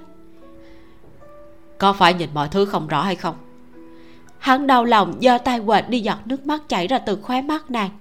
Chắc do đôi mắt phải căng ra quá mức để cố sức nhìn. Có một chút sở giàu muốn dụi mắt nhưng lại bị khấu lẩm nắm tay ngăn lại. Chặt chẽ trói buộc không thể động đậy. Là ai đã hạ độc thế vậy? Thật là đoạn xung sao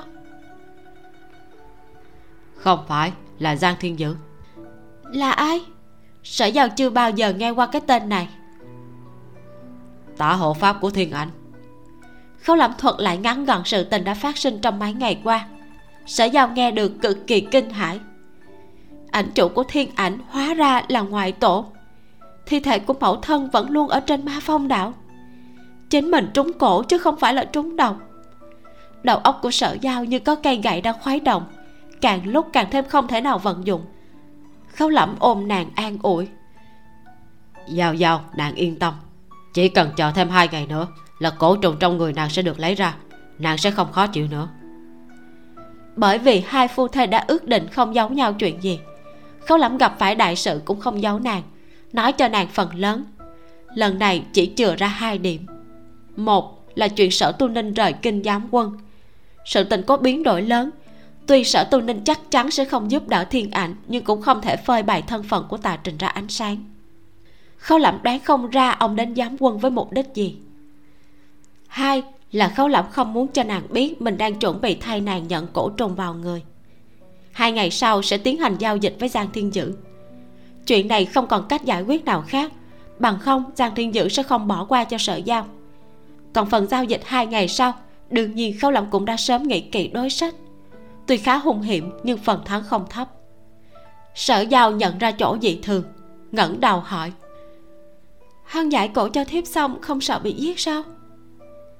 Nếu thương lượng điều kiện với kim trắm, thì kim trắm có khả năng sẽ giữ đúng hợp đồng nhưng khâu lẩm khẳng định sẽ không thủ ước.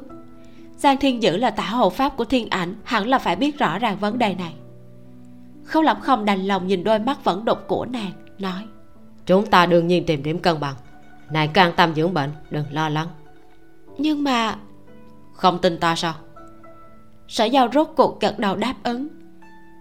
Được thiếp sẽ không hỏi nữa. Hai người đều trầm mặc sở giao lại muốn dụi mắt khâu lẩm ngồi sau lưng nàng ôm nàng thật chặt khóa ở trước ngực tìm cách dời đi lực chú ý của nàng. Nhắc tới mới nhớ ta phát hiện có một số người rất lợi hại nhưng không ai có uy lực bằng nhạc mẫu của ta. Người đã chết mười mấy năm vẫn còn có thể gây ra nhiều chuyện như thế.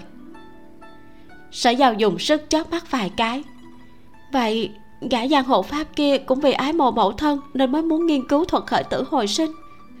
Khâu lẩm ngẫm nghĩ rồi nói nghe ý của kim gia thì hình như là không phải. Tuy nhiên kim gia có nói lúc xưa ông ấy chưa từng gặp qua giang thiên dữ. Là do nhạc mẫu quen biết kim gia cũng chỉ nghe nhạc mẫu nhắc tới mà thôi. Sở giao tò mò mẫu thân nói gì về hắn? Khâu lẩm kể lại. Ta nghe kim gia nói giang thiên dữ vốn không phải tu tập vô cổ mà là đệ tử của một môn phái chuyên về chế dược trong chốn giang hồ môn phái đó thường dùng tỷ thí để xác định ai sẽ là trưởng môn của đời kế tiếp. Trong toàn bộ đám sư huynh sư đệ đông đảo, giang thiên dữ là người tài hoa nhất. Nhưng sư phụ hắn không muốn truyền lại vị trí trưởng môn cho hắn, mà lại muốn truyền cho một vị sư đệ. Sở giao lẩm bẩm suy đoán, trưởng môn là đại biểu cho bề mặt của một môn phái, mà tướng mạo của hắn quá mức tầm thường. Khấu lẩm khẽ cười, không chỉ là tầm thường ta cảm thấy kim trắm đã nói nhẹ đi rồi. Chắc hẳn là gã giang thiên dữ phải rất xấu xí. Mà vị sư đệ kia tuy tài hoa chỉ thua hắn một tí xíu nhưng tướng mạo lại vô cùng tuấn tú. Miệng lại ngọt ai mà không thích chứ. Nhưng môn quy đã định ra là dựa vào tỷ thí. Sư phụ hắn đâu thể nào làm sằng bậy được chứ. Giang hồ không phải rất coi trọng quy củ à. Đúng. Vì thế sư phụ hắn sợ rằng nếu như ra lệnh cho hắn nhường sư đệ thì sẽ khiến cho hắn mất đi tin tưởng đối với môn phái. Cho nên đã âm thầm động tay động chân. Kết quả là hắn chỉ đứng thứ hai. Khấu lẩm đá dài chuyển hai chân lên giường nói tiếp. Sau khi hắn phát hiện thì dĩ nhiên là vô cùng tức tối. Rời khỏi sư môn tới kinh khảo thí ngự y. Ai ngờ cũng gặp vấn đề về diện mạo nên đã bị loại ngay từ vòng sơ tuyển. Sở giao nhíu mày. Triều đình tuyển quan viên luôn nói là không quan trọng tướng mạo chỉ không chọn người tàn tật và gương mặt có khiếm khuyết. Tuy nhiên, đưa mắt nhìn là thấy, quan viên trong kinh thành thật sự không có mấy ai trông xấu xí. Huống chi là ngự y phải thường xuyên xuất nhập cung cấm. Sau đó thì sao? Sau đó hắn bạn đến chẩn bệnh trong một y quán ở kinh thành. Lấy con gái của y quán chủ làm vợ. Nhưng không đầy hai năm, nàng ta liền hồng hạnh xuất tường. Thông gian với một tên mặt trắng xinh đẹp. Hai người còn muốn lập mưu hại chết hắn lúc ấy hắn không còn thiết sống trên đời. Bèn vào rừng treo cổ tự sát. Nhạc mẫu vừa lúc đi ngang qua bắt gặp, bèn khuyên nhủ hắn. Khấu lẩm sờ cầm nói, năm đó khi ta tới kinh thành khảo võ cử, chỉ biết là kinh thành thâm sâu, quyền quý đông đảo, cần phải khom lưng cúi đầu, cần thận trọng từ lời nói cho tới việc làm, cần phải xoay sở khắp nơi. Thế nhưng trước đây không hề nghĩ tới, diện mạo cũng trở thành vấn đề. Thật là đáng tiếc đời này ta không có cơ hội cảm thụ một phen. Trong lòng của sở giao vốn là đang nặng nề tựa như thái sơn, nhưng lại bị khấu lẩm nhiễu loạn suy nghĩ. Nghe được lời này của hắn thì nàng ngẩng đầu lên, mơ mơ hồ hồ nhìn chàng ta đang sờ cầm, nàng không khỏi bật cười. Khấu lẩm sụ mặt, hỏi, sao nàng lại cười? Chẳng lẽ ta nói sai? Cẩm y vệ cũng phụ trách dẫn đầu nghi thức của thánh giá. Lúc đầu ta thông qua võ cử được phân công đến cẩm y vệ. Khi đó chủ yếu phụ trách nghi thức lúc ấy ta còn tự oán tự than mình không được trọng dụng. Bây giờ nghĩ tới cái nhiệm vụ kia chắc chắn là có liên quan tới dáng vẻ và dung mạo của ta. Sở giao lẹ làng gật đầu liên tục. Ừ đúng rồi. Khấu lẩm nhéo nhéo cầm của nàng nói. Nàng chỉ đồng ý cho có lệ. Đâu có. Sở giao vội vàng giải thích. Cho nên lúc đầu thế vẫn luôn tò mò vì sao phu quân cho tới tuổi này rồi mà vẫn còn chưa cưới vợ nếu như không tính tới quyền vị của chàng chỉ riêng về dung mạo tuấn tú và thân hình tráng kiện thì cũng đã có thể mê đảo bao nhiêu nữ tử rồi đó. Ví dụ như nàng. Khâu lẩm cười rộ lên. Thật ra thiếp chỉ bị tài hoa của phu quân thuyết phục thôi. Sở giao không chút nào tiếc rẻ khen. Nhưng mà luận về tướng mạo từ nhỏ tới lớn mỗi ngày thiếp đều thấy có một người có thể nói là đẹp hơn chàng rất nhiều ánh mắt của khấu lẩm hơi trầm xuống. Đang muốn ghi hận trên đầu tạ tòng diệm định nói móc bộ mặt than kia mà có điểm nào đẹp. Chợt nghe sở giao cười khẽ nói tiếp. Thiếp muốn nói chính là mỗi ngày thiếp đều soi gương bao giờ cũng gặp được một vị mỹ nhân trong gương đó. Vụ này thì khâu lẩm không thể không nhận thua. Chính xác giao giao là đẹp nhất thiên hạ vô song. Mới đầu hắn chỉ thấy hứng thú với vàng bạc trước nay không nhớ được mặt mũi của nữ nhân. Khi hắn phát hiện sở giao rất xinh đẹp, liền biết chính mình đã động tâm. Về sau khi cưới tới tay, ngắm nàng thế nào cũng thấy đẹp, cho dù là què chân. Dù trong bất luận tình huống nào thì nụ cười của nàng luôn lóa mắt hơn cả vàng. Nhưng hiện tại, hắn lại không còn chú ý đến diện mạo của nàng nữa. Nàng xấu hay đẹp đều không thành vấn đề. Hắn cũng không còn so sánh nàng với vàng bạc bởi vì tất cả vàng bạc trên đời đều không trân quý như nàng. Cho dù lúc này đôi mắt của nàng ảm đạm không ánh sáng, với hắn mà nói, đôi mắt ấy vẫn lấp lánh tựa sao trời, đủ để chiếu sáng toàn bộ thế giới của hắn. Xua tan đi sự cô độc và mây mù đã đeo bám trong lòng hắn bấy lâu nay. Trong phòng sở tu ninh tại doanh địa của ngô gia, ngô khang an đi vào, cùng đến chung ngoại trừ ngô thanh còn có tạ tòng diễm tạ tòng diễm tiến vào, liền trực chỉ đi đến góc phòng, cởi đao ngồi xuống, giảm bớt cảm giác tồn tại. Chỉ phụ trách nhìn trầm trầm hành động của ngô khang an. Sở tiêu hành lệ với ngô khang an, vốn định rời khỏi phòng, lại bị phụ thân dùng ánh mắt ngăn lại. Vì thế cũng đi đến góc phòng ngồi xuống bên cạnh tạ tổng diễm. Nói, tiểu cứu cứu tạ tổng diễm hơi gật đầu.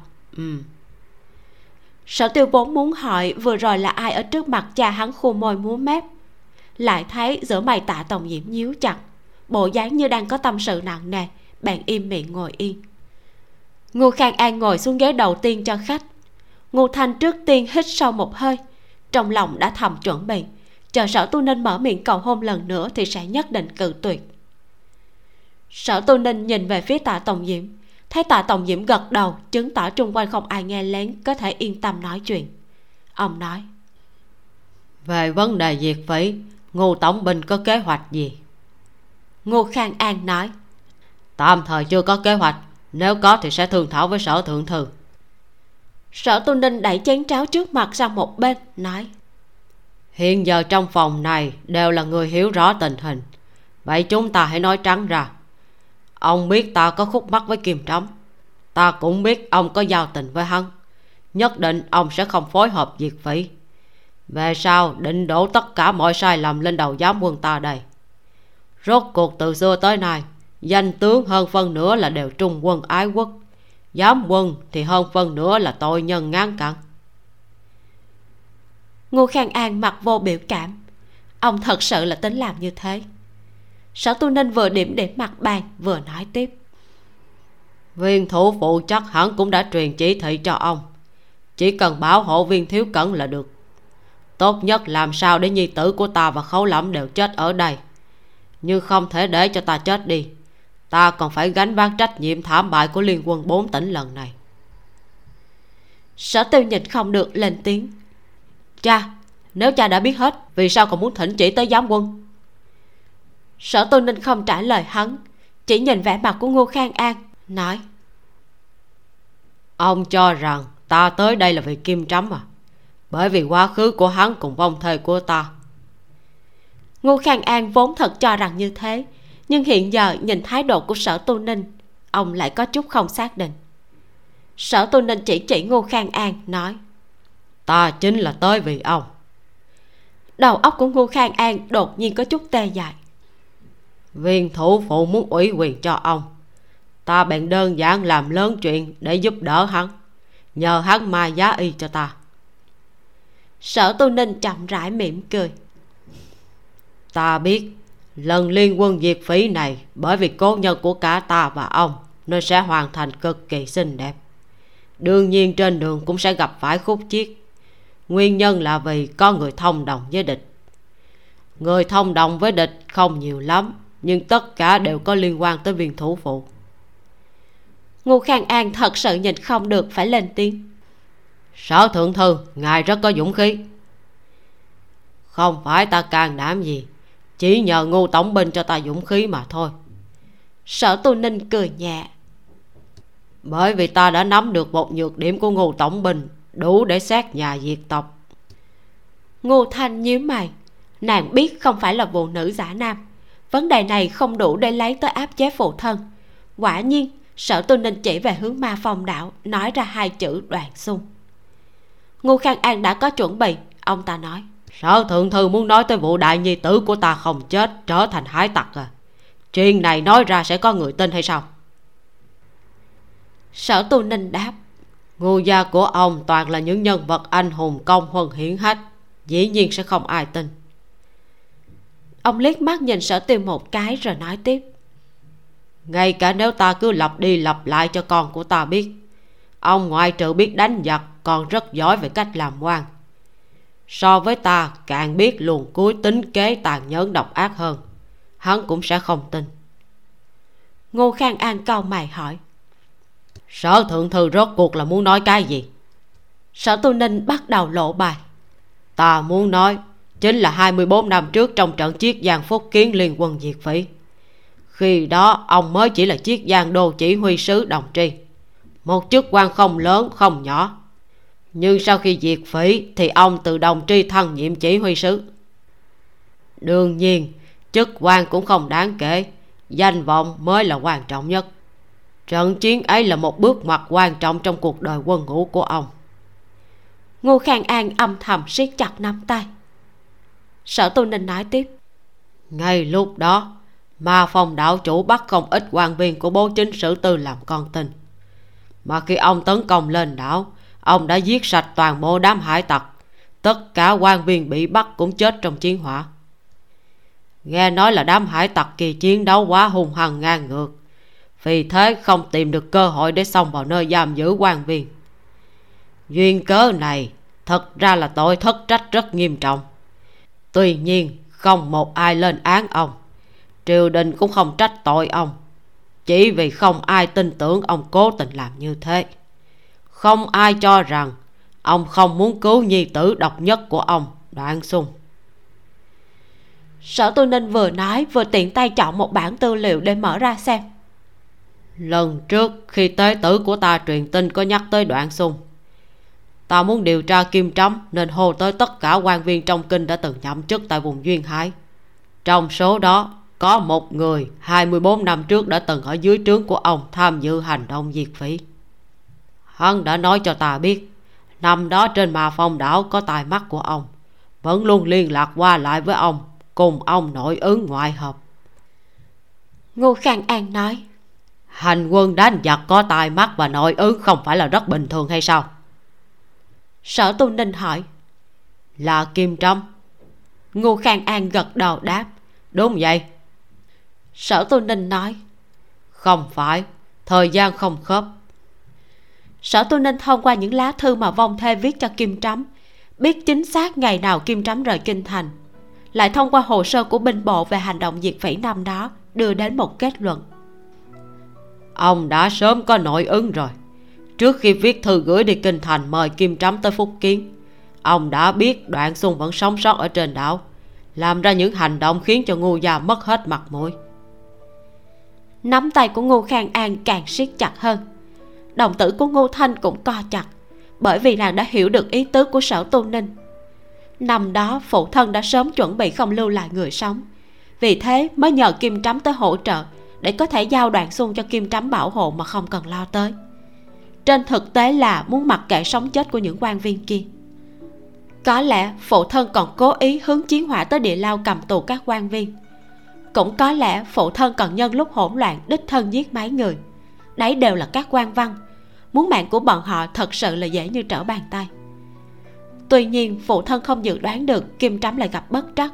Cũng không dự đoán được có một tên quan lớn sống sót mà không ngoài sở liệu chính là, người này sau khi cứu được, bèn lập tức lôi đoạn xung ra áp chế phụ thân.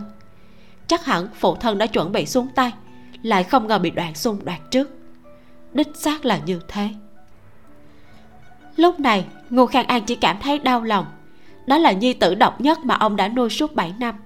Khi mới hai, ba tuổi đã hiển lộ một uy lực không giống như bình thường. Ông như bắt được bảo bối, vẫn luôn mang theo bên người dốc lòng dạy dỗ. Nhưng hắn càng lớn thì ngô khang an càng không hiểu được ý tưởng của hắn. Trên chiến trường, thật sự là như trốn địa ngục. Thi thể gãy tay gãy chân nằm la liệt khắp nơi, máu đổ thành sông. Gần như mỗi một quân nhân mới lên chiến trường đều từng bị dọa qua.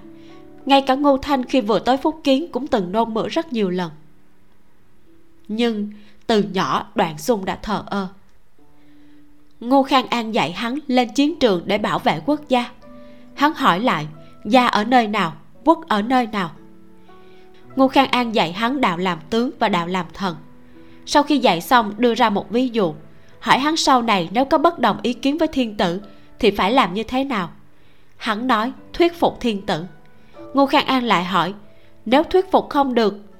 Hắn thật nghiêm túc ngẫm nghĩ rồi trả lời, vậy thì xử lý thiên tử. Mới đầu, ngô khang an cho rằng hắn là con nít nói chuyện không biết kiên kỳ nhưng càng về sau lại càng có nhiều sự tình phát sinh làm cho ông biết không phải. Ngô khang an là người cầm binh.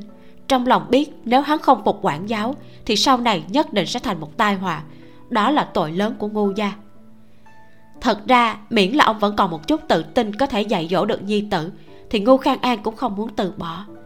Tỷ như biết hành vi của hắn ở ma phong đảo, trước hết ông đã nghĩ đến hãy cho hắn thêm một lần cơ hội có lẽ ăn qua đau khổ, hắn sẽ có thay đổi.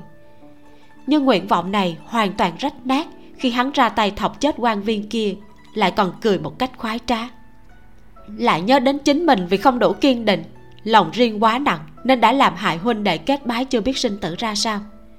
Cuối cùng, ngô khang an mới nhẫn tâm trục xuất đoạn xung đến hoang Đạo.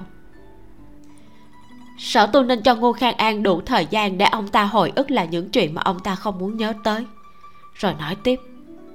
Ngô tổng binh ta muốn hỏi ông, lúc ấy kim trắm có biết kế hoạch ban đầu của ông hay không? Có biết hắn độc thân đi cứu nhi tử của ông sẽ không được bất kỳ chi viện gì từ ông. Sở tôn ninh nói, hắn không biết tính toán của ta. Hắn là người lòng dạ ngay thẳng, không hiểu triều chính, cũng không thích tính kế. Ngô khang an nhéo giữa mày, có chút ủ rũ. Tuy nhiên, ta có nói trước với hắn rằng ta sẽ không chi viện.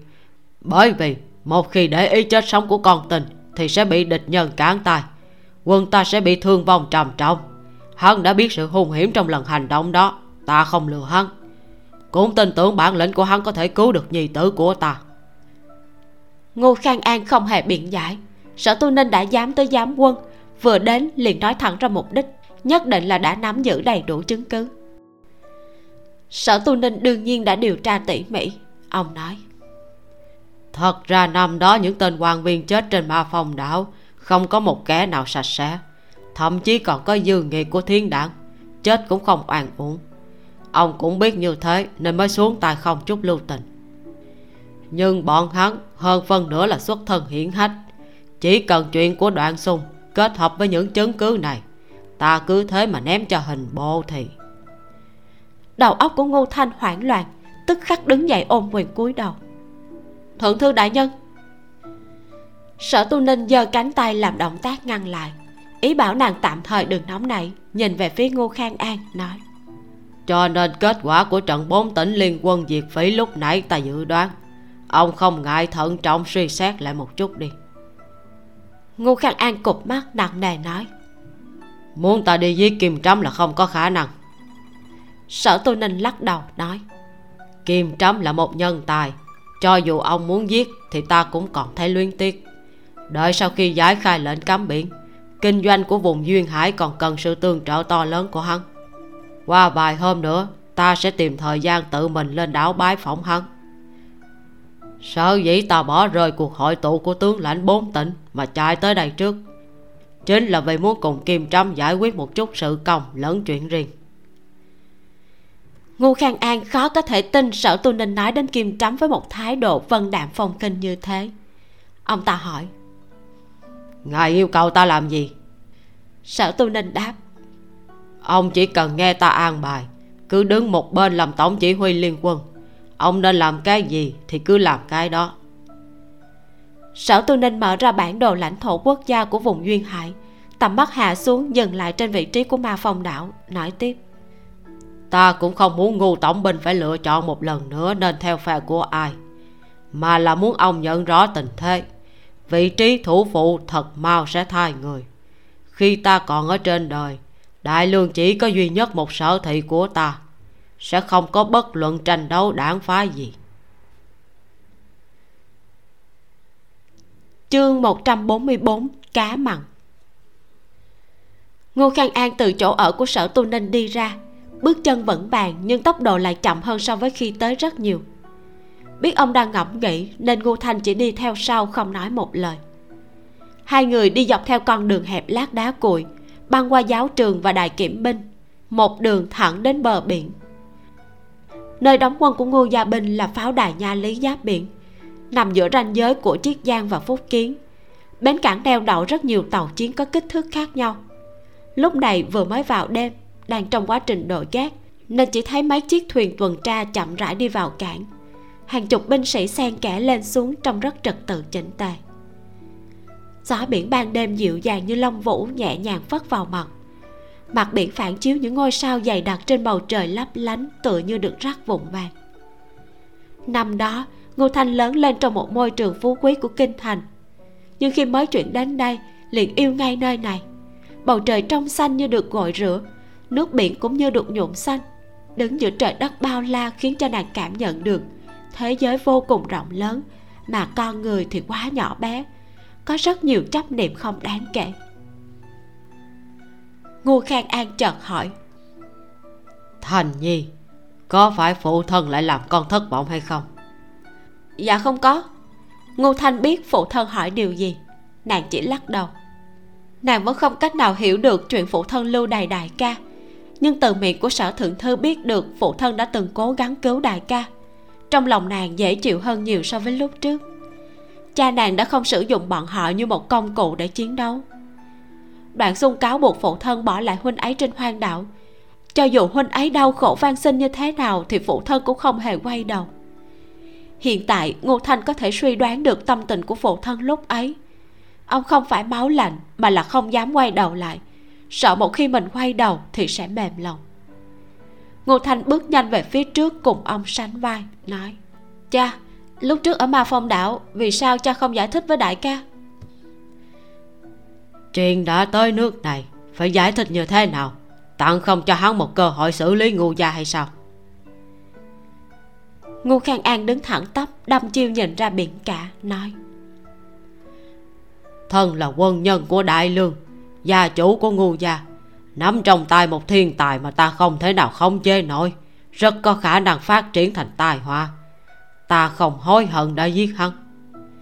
Nhưng là một người cha bỏ rơi nhi tử của mình, ta thật sự đang chết, nên bị hắn ghi hận. Ngô thanh nghe được thanh âm của ông mơ hồ lộ ra một chút ngạn ngào. Mũi của nàng cũng cay cay. Nàng khống chế tâm tình của mình, theo ánh mắt của ông nhìn ra phía xa dọc theo tuyến đường biển này, nơi sâu nhất chính là ma phong đảo. Trên đảo, ông có một người bạn tri kỷ và một nhi tử ruột thịt. Một đời cũng không thể nào buông bỏ được. Ngô thanh yên lặng nói, cha sợ kim gia biết năm đó cha vứt bỏ đại ca.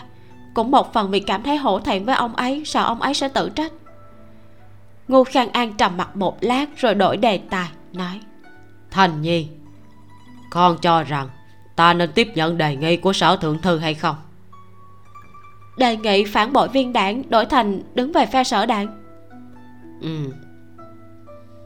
Nói thật năm đó cha một hơi giết nhiều quan chức cao cấp như thế. Nhược điểm này đủ để xét nhà diệt tộc. Chúng ta có lựa chọn nào khác hay sao? Thật ra sở thượng thư không phải dùng nhược điểm này để áp chế ta phản chiến. Ông ấy muốn báo cho ta biết ông ấy đã chuẩn bị ra tay muốn ta nhận rõ tình thế. Ánh mắt của ngô khang an dõi theo ngọn hải đăng lập lòe xa xa khẽ thở dài. Hai đảng viên sở tranh đấu trong triều đã mười mấy năm rồi. Không ai có thể lay động được vị trí của đối phương. Lần này sở thượng thư ra tài tất nhiên là một nước cờ lớn. Bất luận thắng hay thua thì thế lực văn võ của đại lương sẽ một lần nữa bị cải tổ. Ngô thanh gật đầu dạ. Ngô khang an rất đau đầu nói. Mấy năm nay viên thủ phụ giúp đỡ nhà chúng ta không ít cũng đề bạc ta rất nhiều. Phản chiến hại ông ấy thật sự là sau khi phản chiến nếu như sở thượng thư bại trận chúng ta cũng sẽ không còn chỗ đứng ở trên triều. Sớm muộn gì cũng không thoát khỏi tài kiếp bị sát nhà diệt tộc. Ngô thanh thử nhìn một cách lạc quan hơn cha nhưng nếu sở thượng thư thắng ngô gia đứng giữa sẽ thu lợi rất nhiều. Lợi nhuận này không phải là tiền bạc. Ngô khang an không phủ nhận quay đầu nhìn con gái nói. Nhưng thanh nhi à đợi đến khi ông ta giải khai lệnh cấm biển rồi trao quân quyền cho ta nhất định phải có điều kiện đi kèm bằng không ông ta sẽ không yên tâm.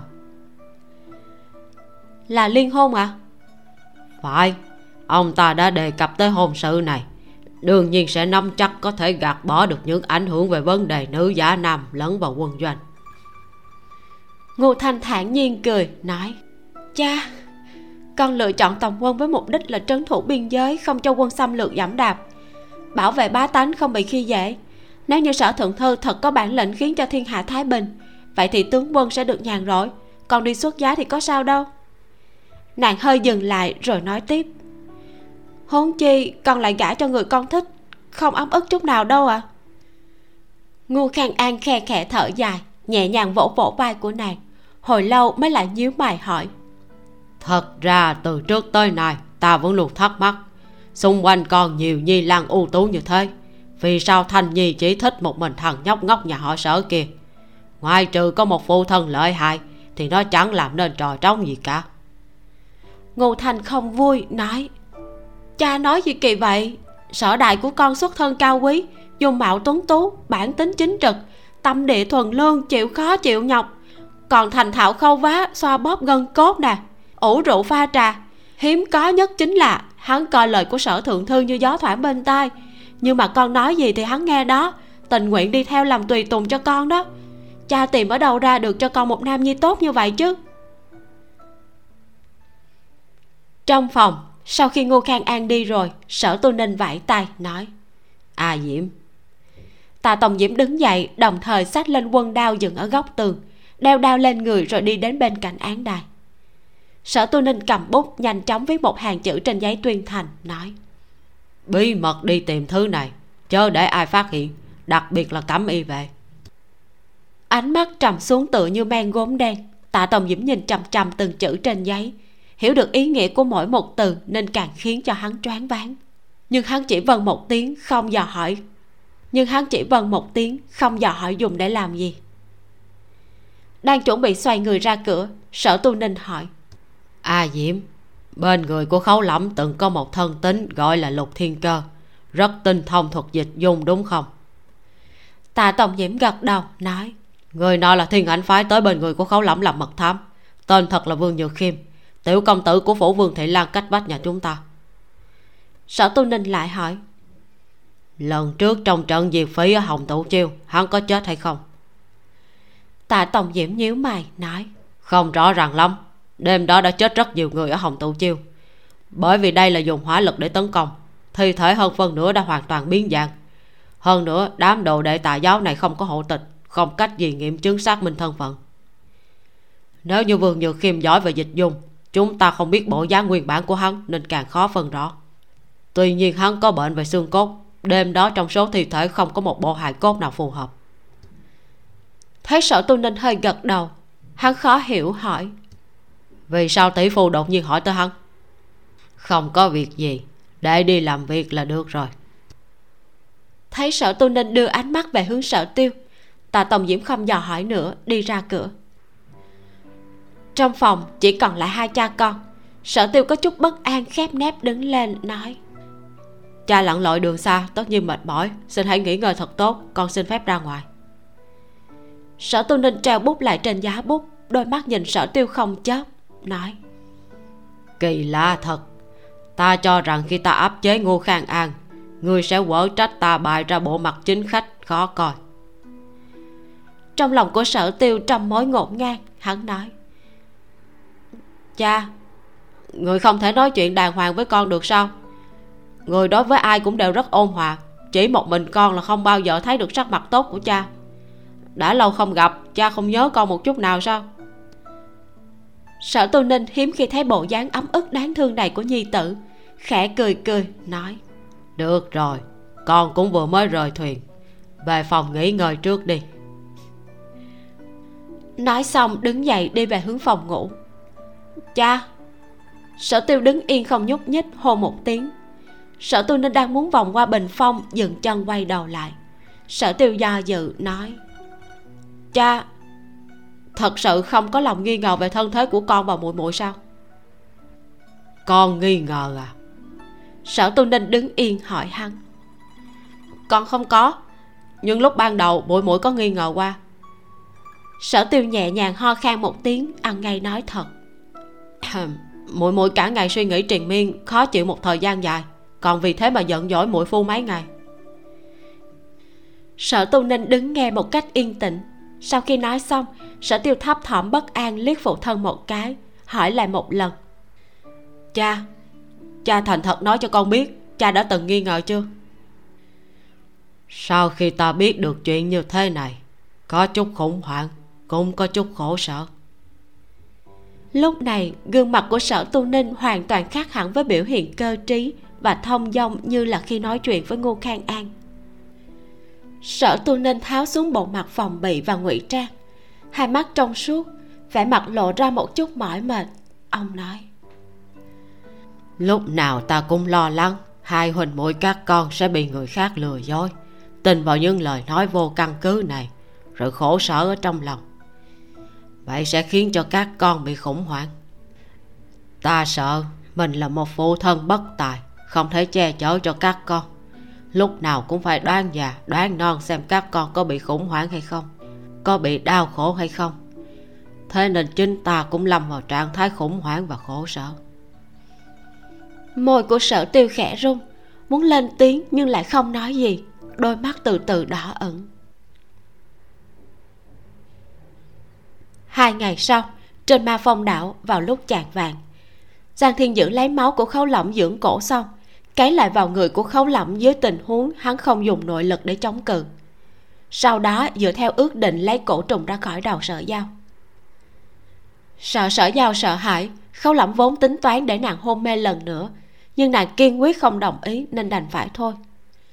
Giang thiên dữ cắt một vết trên cánh tay của sở dao rồi nặng máu dẫn ra một con trùng thật nhỏ dùng mắt thường gần như là nhìn không ra hình dạng. Cổ trùng ra khỏi thân thể của người dưỡng cổ nên đã mất đi tác dụng bị hắn dùng hai ngón tay bóp chết. Xong rồi. Người chắc chắn nàng không có chuyện gì.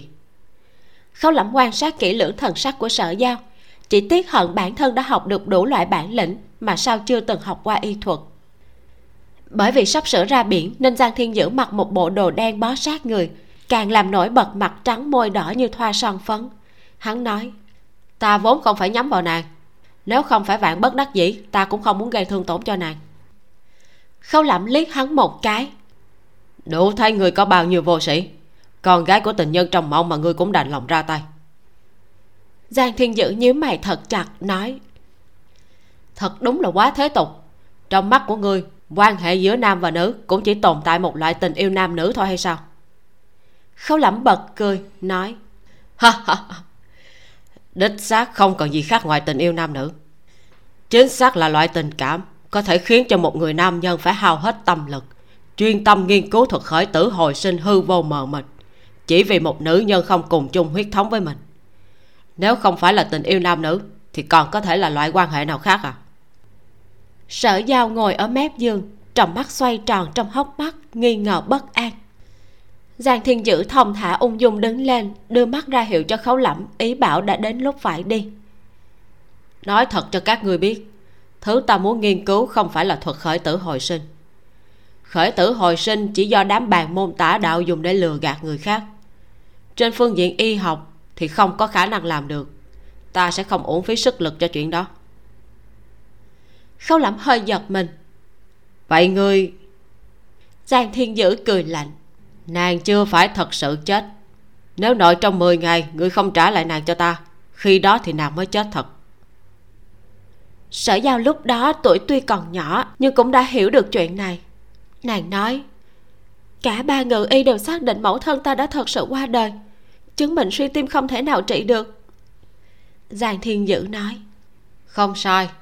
Với khả năng y thuật hiện giờ thì chứng suy tim thật là không thể trị năm đó ta đã nghiên cứu rất nhiều biện pháp nhưng đều bó tay. Vì thế ngay trước khi nàng tắt thở, ta gieo cho nàng ba con băng tầm cổ cực hiếm thấy, làm cho máu và nội tạng của nàng đông cứng lại, khiến cho nàng ở trạng thái đông lạnh. Nhìn hai người mặt mày mờ mịt, hắn thử giải thích. Cũng giống như các loài rắn rùa linh tinh gì đó, khi mùa đông rét lạnh thì tiến vào trạng thái ngủ đông, đợi đến khi ấm áp sẽ chậm rãi thức tỉnh khấu lắm tặng cho hắn vẻ mặt người cũng quá huênh hoang. Nếu đúng như thế vì sao mười mấy năm nhạc mẫu của ta vẫn còn chưa tỉnh lại? Ánh mắt của giang thiên dữ trầm xuống. Nàng tỉnh lại cũng vô dụng bởi vì chỉ còn dư lại một hơi thở cuối cùng. Giải cổ xong thì nháy mắt sẽ vẫn chết vì chứng suy tim. Trái tim kia không thể dùng được nữa cần phải thay vào một trái tim khỏe mạnh. Khấu lẩm hoảng hốt hiểu ra kinh ngạc thốt lên cho nên thứ người nghiên cứu không phải là thuật khởi tử hồi sinh, mà là muốn đổi tim thấy giang thiên dữ gật đầu, sở giao khó có thể thuyết phục chính mình tin tưởng lời hắn nói. Ấp a ấp úng lẩm bẩm. Ngươi ngươi thật là kẻ điên. Giang thiên dữ coi như là mình đang được khen, thần thái sáng láng. Từ xưa những nhân vật đại tài đều là kẻ điên. Thời cổ, tào mạnh đức có bệnh đau đầu, hoa thần y đề nghị mổ sọ nhưng lại bị hỏa sát thân. Ánh mắt của thế nhân luôn quá thiển cận. Tóm lại, khác nghề như cách núi nên cũng không trách được các ngươi. Ta vẫn luôn tin tưởng vững chắc. Linh kiện của một công cụ có thể thay mới thì ngũ tạng của con người nhất định cũng có thể thay. Chẳng qua là yêu cầu kỹ thuật cực kỳ điêu luyện và cao minh mà thôi. Từ trong cảm xúc trào dâng cao vút của hắn, sở giao cảm nhận được một sự hưng phấn gần như điên cuồng khiến cho nàng hoảng sợ. Ngươi ngươi lôi người sống ra thực nghiệm sao? Giang thiên dữ hừ lạnh một tiếng rồi hỏi ngược lại. Ha, lấy người chết thì thực nghiệm như thế nào? Sở giao hít một hơi thật sao? vậy vì sao phải bắt mỹ nhân sinh vào tháng hai? Làm thực nghiệm thay tim không phải chỉ cần người còn sống là được rồi sao? Khâu lẩm cúi đầu trầm ngâm một lát, hơi nhếch lên khóe môi, nói. Giang hộ pháp thê tử hồng hạnh xuất tường của ngươi sinh nhật vào tháng hai chứ gì? Trong nháy mắt sắc mặt của giang thiên dữ đen như mực. Trừng mắt lườm khấu lẩm một cái cảnh cáo. Hắn không thừa nhận nhưng cũng không mở miệng phủ nhận xem ra là đã bị khấu lẩm đoán trúng. Tâm tư trả thù của hắn thật quá mức biến thái. Sợ dao sởn tóc gáy da gà nổi lên toàn thân. Vậy ngươi có thành công không? Không có sự hưng phấn cuồng nhiệt như sắp bốc khói trên đỉnh đầu của giang thiên dữ dần dần bị tắt rồi. Ánh mắt rực rỡ lấp lánh cũng từ từ ảm đạm. Mười mấy năm qua, ta đổi tim sáu bảy trăm lần, chưa hề có một lần nào thành công. Sáu bảy trăm lần? Một lần ít nhất là hai người đang sống sờ sờ bị xẻo mất tim. Sở giàu suýt ngất mấy lần, may mắn không làm kịp thời ôm lấy vai của nàng. Sở giàu cố nén cảm xúc, hỏi vậy mấy trăm lần qua có tiến triển gì không? Giang thiên dữ không trả lời. Nhìn vẻ mặt nản lòng của hắn chắc hẳn là không hề tiến triển. Vậy thì mẫu thân của ta có khác gì một người hoàn toàn đã chết đâu? Sở giao đột nhiên nâng cánh tay, nghiêm khắc chỉ vào hắn. Sự phẫn nộ lan tràn từ đầu ngón tay đi khắp người. Mà không, thật ra ngươi cũng chẳng thèm để ý mẫu thân ta có thể sống lại hay không. Cái gì mà ơn cứu mạng cái gì mà coi như mũi mũi ruột thịt tất cả đều là lấy cớ. Ngươi đơn giản chỉ là muốn dương cờ hiệu cứu mẫu thân ta để có thể áp chế một tí xíu lương tâm còn sót lại của một đại phu vốn dĩ là phải có trách nhiệm cứu nhân độ thế khiến cho người có thể không bị chướng ngại tâm lý mà không hề cố kỵ đi xẻo trái tim của biết bao nhiêu nữ tử vô tội kia. Người nói hôn nói vượng. Giang thiên dữ bị nàng chọc giận hai ngón tay kẹp một cây ngân châm sáng lấp lánh muốn đâm vào cổ họng của nàng. Khoảng cách đến được cổ họng của sở giao còn xa thì cổ tay của hắn đã bị khấu lập chộp lấy. Ngân châm dừng ở giữa khoảng không khó có thể lại gần nửa bước. Người muốn tìm chết sao? Ánh mắt của khấu lẩm nhìn về hắn lộ ra vẻ lạnh khóc giọng điệu lạnh hơn ba phần so với cây ngân châm kia.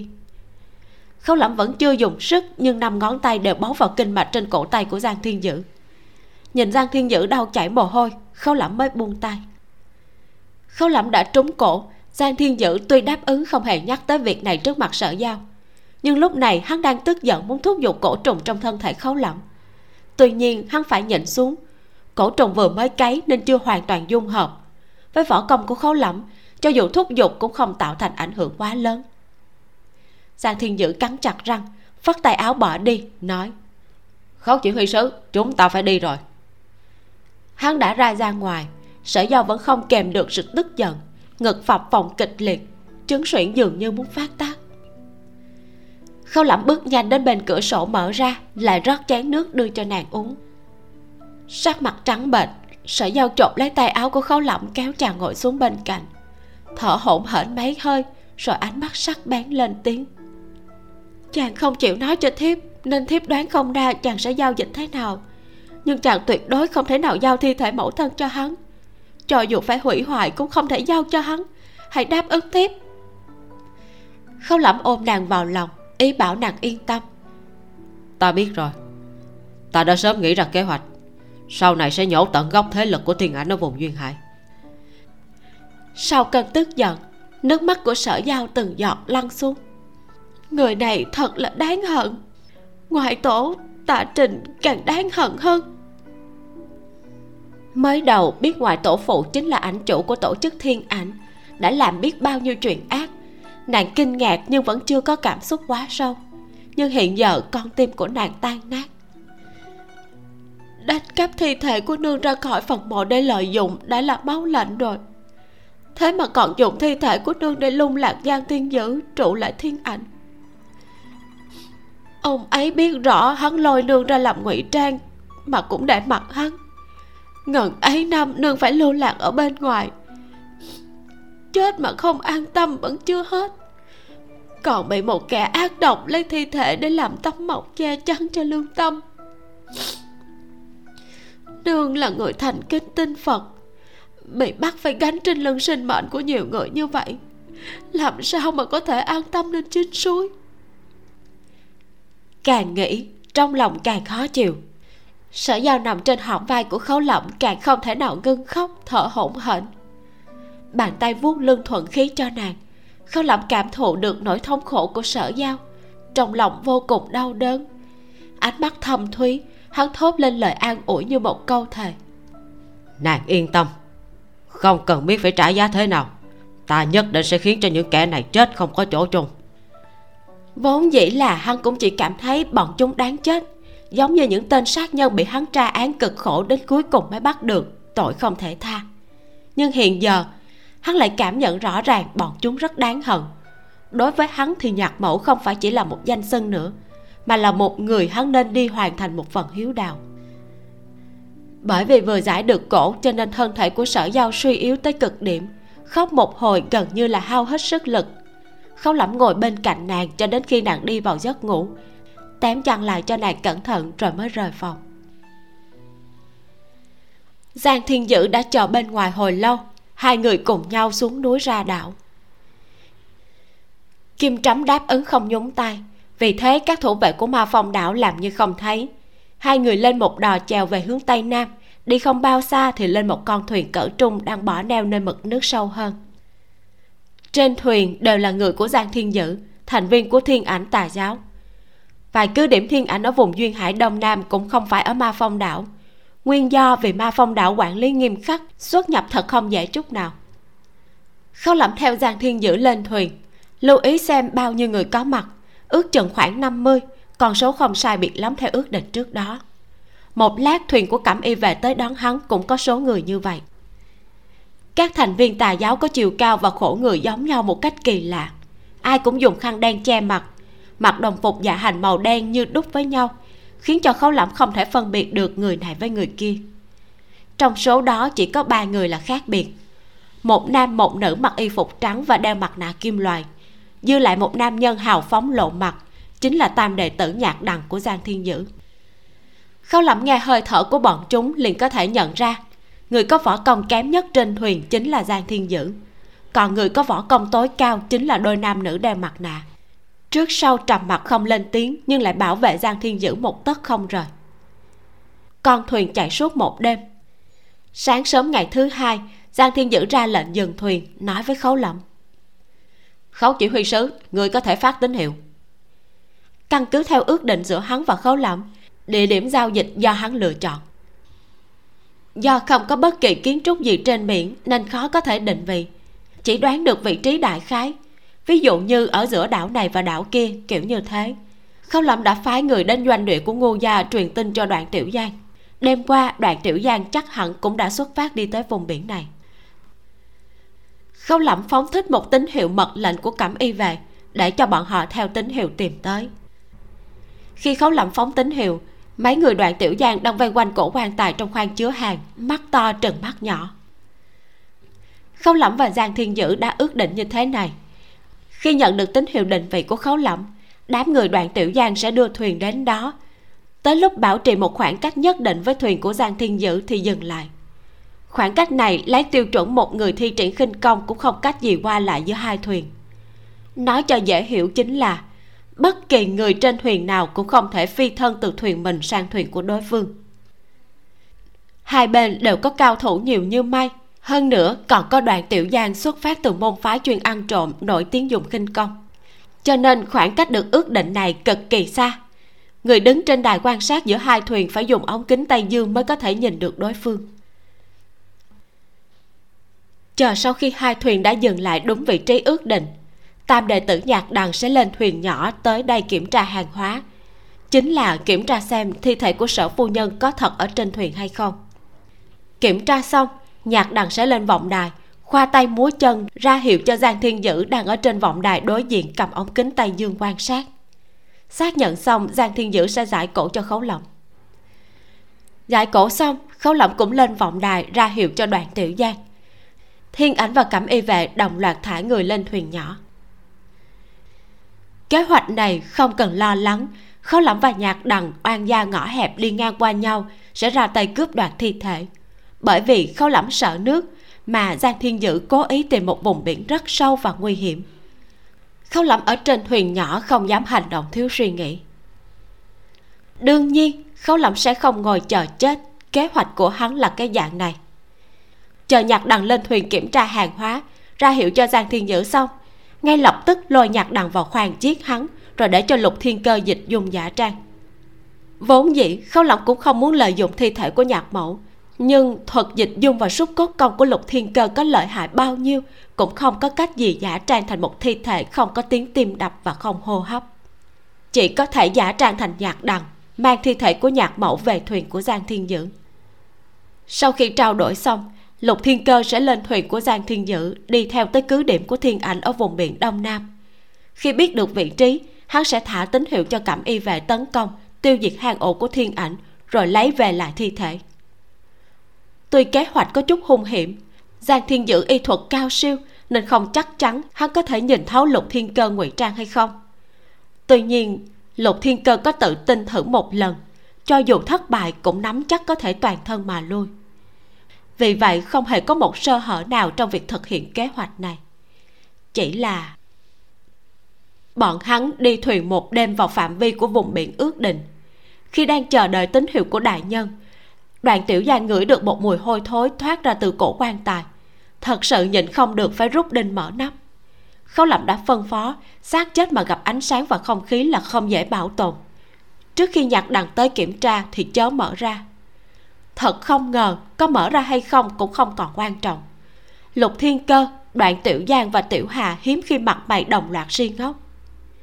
Mấy ngày trước, bọn họ rõ ràng bỏ vào trong cổ quan tài một cổ thi thể. Hiện giờ lại trở thành một con cá mặn.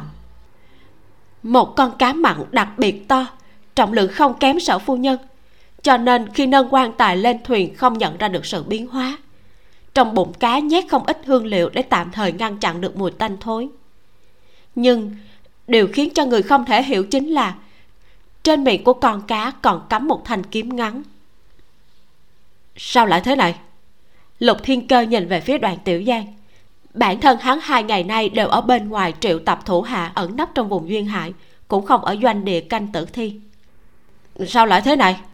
Đoàn tiểu giang nhìn về phía tiểu hà. Chính hắn hai ngày nay cũng vội vàng triệu tập nhân thủ, canh giữ tử thi lúc có lúc không. Tiểu hà toát mồ hôi lạnh đầm đìa, nói, trước sau, đệ vẫn trừng lớn đôi mắt canh chừng mà. Ngoại trừ đi vệ sinh thì chưa bao giờ rời khỏi nửa bước khi đi vệ sinh cũng kêu a tùng a bách tiếp tục canh chừng, để để đi hỏi bọn hắn. Lục thiên cơ nhíu mày. Đừng hỏi, người có hỏi cũng hỏi không ra. Nếu như phát hiện gì thường, hai người bọn nó khẳng định sẽ báo. Xem ra, tiểu hà bị dọa nhảy lên. Xem ra, nữ nhân này là con cá mặn thành tinh. Đoàn tiểu giang suýt nữa là học máu, đập một cái sau đầu của hắn chửi ung lên. Hờ cá mặn thành tinh. Vậy mà ngươi cũng có thể nghĩ ra sớm bảo ngươi đừng có đọc quá nhiều thoại bản ma quái kinh dị mà ngươi không nghe. Coi bộ kẻ ra tay có võ công vượt xa chúng ta quá nhiều, nên chúng ta không cách gì phát giác. Tiểu hà bị ăn một cú vào ót ngượng ngùng ngồi xổm xuống. A tùng bình bịch chạy xuống khoang đáy, nói, tiểu giang, đại nhân đã phóng ra tín hiệu. Đoàn tiểu giang che mặt hỏi, bây giờ phải làm sao thiên cơ? Lục thiên cơ cũng phiền muộn nhìn con cá mặn trong quan tài. Có thể làm sao bây giờ? Hãy đi đến đó trước đã. Trên thuyền của giang thiên dữ khâu lẩm phóng tín hiệu vào không trung sông, lập tức trở lại khoang. Thuyền tuy không hề chạy, nhưng sóng biển rất lớn.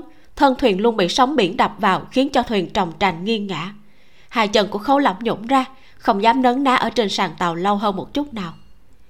Giang thiên dữ bình tĩnh ngồi trong khoang, cười nói. Quả nhiên đã là con người thì luôn có nhược điểm nét mặt nhìn không ra khác thường, khâu lẩm đi đến ngồi đối diện với hắn, nói. Con người không chỉ có nhược điểm, còn có tâm địa đen tối. Phu nhân của bản quan thường nói, con người có ngàn vẻ mặt khác nhau, nhưng tóm lại là một nửa thánh thiện, một nửa là gớm ghiếc. Thiện hay ác, chỉ xem là gió đông thổi bạc gió tây, hay là gió tây áp đảo gió đông mà thôi. Giang thiên dữ nâng chén rượu uống một hơi cạn sạch nữ tử đeo mặt nạ cầm bầu rượu đứng ở phía sau lập tức rót đầy. Khâu lẩm quan sát hắn nói tiếp. Thiên ảnh thích nhất là theo dõi những kẻ có tài hoa có bản lĩnh. Thế nhưng gặp phải thời vận không tốt hoặc trải qua cực khổ thì luôn bước trên ranh giới giữa chính và tà. Giang thiên dữ chỉ chỉ vào hắn nói. Chúng ta cũng đã từng theo dõi khấu chỉ huy sứ. Khấu lẩm gật đầu. Bản quan biết. Khi bản quan trốn khỏi nhà ngục của đại lý tự cáo ngự trạng xong được cơ hội xoay người thì các người cũng tới tiếp cận ta. Hiệp trợ ta diệt trừ thiến đảng. Vì thế bản quan mới biết có một tổ chức như thế tồn tại. Giang thiên dữ sặc rượu ho khan vài tiếng rồi nói. Nhưng chúng ta đã từ bỏ. Trải qua phân tích tính tình của ngươi quá mức độc hành độc đoán không có cách gì khống chế. Khấu lẩm hơi hiếp mắt nói. Phán quan coi như đây là lời khen giang hộ pháp bỏ ra vốn gốc muốn phục hồi sự sống cho nhạc mẫu của bản quan có thể thấy được lương tri của người chưa hoàn toàn mất đi. Không có nhạc mẫu của bản quan để làm một cái cớ thì trong lòng của người vẫn thật sự sợ hãi. Cốt một tiếng, giang thiên giữ lạnh mặt nện chén ngọc trong tay xuống mặt bàn. Khấu lẩm thản nhiên cười, khoanh tay trước ngực không nói chuyện nữa. Ước chừng khoảng hai canh giờ sau, nhạc đằng mới từ vọng đài xuống dưới, nói, sư phụ đã nhìn thấy thuyền của cẩm y vệ đoạn tiểu giang đứng ở trên vọng đài, đồ đệ đã ra hiệu bảo bọn họ ngưng thuyền. Giang thiên dữ khẩn trương nói, thả thuyền nhỏ, ngươi đi qua được rồi. Kiểm tra cho thật cẩn thận, lưu ý bọn họ chơi thủ đoạn. Dạ sư phụ. Nhạc đằng cũng có chút khẩn trương. Giang thiên dữ an ủi hắn, nói, yên tâm, lão đại của bọn họ trong tay chúng ta, bọn họ không dám làm gì ngươi đâu nhạc đằng lại vâng một tiếng rồi rời khỏi khoang. Mới vừa đi không lâu, một người bịt mặt tới báo. Giang hộ pháp, bên đối diện cũng phái một cẩm y vệ lên thuyền nhỏ tới đây. Giang thiên dữ lập tức chất vấn. Khấu chỉ huy sứ, trong ước định của chúng ta không có điểm này. Khấu lẩm cũng không an bài chuyện này. Hiểu ngay coi bộ kế hoạch đã xảy ra vấn đề gì đó ngoài ý muốn, nhưng vẫn trấn định, nói chắc cũng chỉ muốn tới kiểm tra mà thôi. Sợ bản quan đã bị các người giết chết. Thấy giang thiên dữ vẫn như đang sắp đối phó với đại địch, hắn khinh bỉ nói tiếp. Chỉ có một cẩm y vệ mà thôi. Các ngươi một thuyền hơn 50 cao thủ. Sợ cái gì chứ? Chờ hắn tới, bản quan bảo hắn quay về không phải được rồi sao? Lúc này, vẻ mặt của giang thiên dữ mới chậm rãi hòa hoãn lại. Cầm ống kính tây dương chuẩn bị đi lên vọng đài, chờ nhạc đằng ra hiệu. Phân phó một nam một nữ kia canh chừng hắn cẩn thận. Hai người ôm quyền đáp. Vâng. Một khắc sau cảm y vệ kia bước lên thuyền trong sự giám thị chặt chẽ, tiến vào trong khoang hành lễ với khấu lẩm đại nhân. Là a tùng ám vệ bên người của khấu lẩm nhưng khi ngẩng đầu thì nhanh chóng nháy mắt ra hiệu. Khấu lẩm biết ngay đó là lục thiên cơ, đồng thời sắc mặt trở nên có chút khó coi. Trong kế hoạch, lục thiên cơ phải giả trang thành nhạc đằng lúc này nhạc đằng hẳn là đã bước lên thuyền của cẩm y về. Vậy mà lục thiên cơ lại tới gặp mình. Chứng tỏ kế hoạch ban đầu khẳng định đã không thể thực hiện được. Khâu lẩm nói với một nam một nữ kia. Hai người các ngươi đi ra ngoài đứng canh ở cửa. Hai người bất động. Khâu lẩm lạnh lùng gằn giọng. Các ngươi không biết ta sợ nước à? Lo lắng ta nhảy xuống biển. Không ra ngoài thì giao dịch liền hủy bỏ. Hai người kia liếc mắt nhìn nhau một cái đi ra ngoài cửa khoang tiếp tục canh chừng. Khâu lẩm đứng dậy thanh âm giảm xuống cực thấp hỏi. Kế hoạch xảy ra vấn đề gì? Lục thiên cờ xoa xoa huyệt thái dương nói. Không phải kế hoạch mà là giao dịch không có cách gì hoàn thành. Trong quan tài không thấy người chết. Không thấy. Khâu lẩm hoàn toàn không thể nào hiểu nổi. Đã biến thành một con cá mặn. Lục thiên cơ miêu tả một lần con cá mặn kia khâu lẩm ngây ngốc bất chợt quay hàm bạnh ra hỏi. Thiên cơ khi các người đến doanh địa của ngô gia chắc hẳn đã biết vụ bốn tỉnh liên quân diệt phỉ nhạc phụ của ta thỉnh chỉ giám quân. Lục thiên cơ đáp. Ta đang muốn nói cho ngươi mấy ngày trước sở thượng thư đã tới tạ tòng diễm hộ tống ông ấy tự đi đường biển đến doanh địa của ngưu gia quân cùng một ngày với chúng ta. Từ ma phong đảo đến doanh địa đi thuyền phải mất ba ngày thời gian không đủ nên không thể kịp thời thông tri cho khấu lẫm. Sắc mặt của khấu lẫm càng thêm âm trầm. Nhạc phụ của ta không chịu kiến các ngươi thấy các ngươi khiên quan tài cũng chưa từng hỏi. Lục thiên cơ lắc đầu. Xưa nay sở thượng thư vẫn luôn làm theo quy củ. Cẩm y vệ làm việc thì ông ấy dĩ nhiên sẽ không hỏi tới. Ánh mắt của khâu lỏng sâu thẳm nói. Xem ra vụ mộ bị trộm ông ấy quả nhiên đã biết trong lòng lục thiên cơ còn nghi vấn.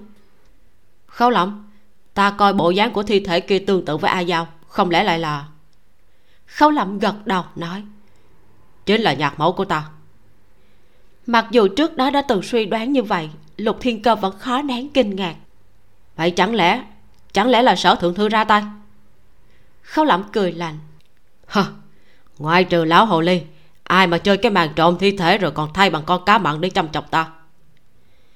Chăm chọc ngươi.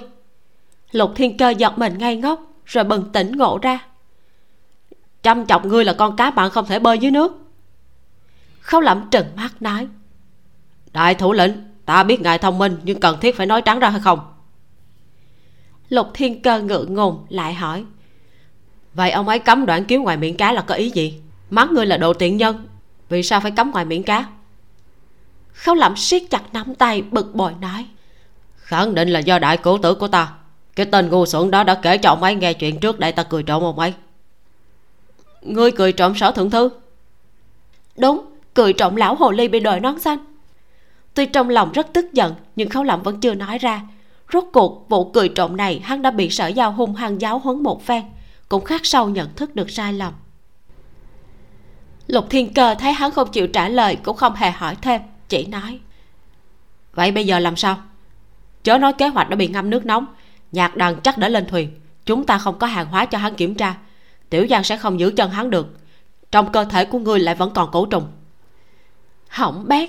Chưa từng gặp qua nhạc phụ nào lại chơi đẹp tế tử như thế. Thiệt tình là muốn chơi chết con người ta. Lục thiên cơ đang nôn nóng, bỗng nghĩ thông suốt, nói. Nhưng hẳn là không sao. Sở thượng thư là người biết nặng nhẹ, dám đào hố cho cẩm y vệ như thế, khẳng định là sẽ có hậu chiêu khấu lẩm xanh mặt nói. Hả? nhưng ông ta nhất định sẽ cho mặt mũi của ta mất hết mới bằng lòng ra tay. Lục thiên cơ vỗ vỗ vai của hắn nói. Không còn cách nào chúng ta cùng đường rồi. Khâu lẩm cảm giác được mình đang hít thở không thông ngực bị đè nén cực kỳ. Trách không được nhạc mẫu chết vì bị suy tim. Ai mà sống chung với lão hồ ly nhất định đều sẽ bị suy tim khấu lẩm thậm chí có thể phát họa ra hình ảnh lúc lão hồ ly cắm thanh kiếm vào miệng cá mặn ở trong đầu. Nhìn thấy được khóe miệng của ông ấy gợi lên một nụ cười nhìn như ôn tồn lễ độ, nhưng thật ra cực kỳ gian trá. Ha coi ngươi càng rỡ, coi ngươi kiêu ngạo đây này. Hiện giờ ở trên biển tiện nhân đoán mệnh như ngươi trông giống như con cá mặn này không? Cứ tiếp tục càng rỡ, tiếp tục kiêu ngạo đi. Hả được thôi cứ chờ xem lần này ta sẽ đấu với lão hồ ly như thế nào. Kết thúc phần 27 Đang căng thẳng mà tự nhiên chọt vào con cá mặn Làm cho mình mắc cười muốn chết. Khổ thân khấu đại nhân quá chừng. Các bạn hãy đón xem khấu đại nhân sẽ gỡ rối tình thế khó khăn này như thế nào trong phần sau nha. Cảm ơn các bạn đã lắng nghe. Hãy bấm like nếu như bạn thích tập truyện này. Mình là Vi Miu, xin chào và hẹn gặp lại.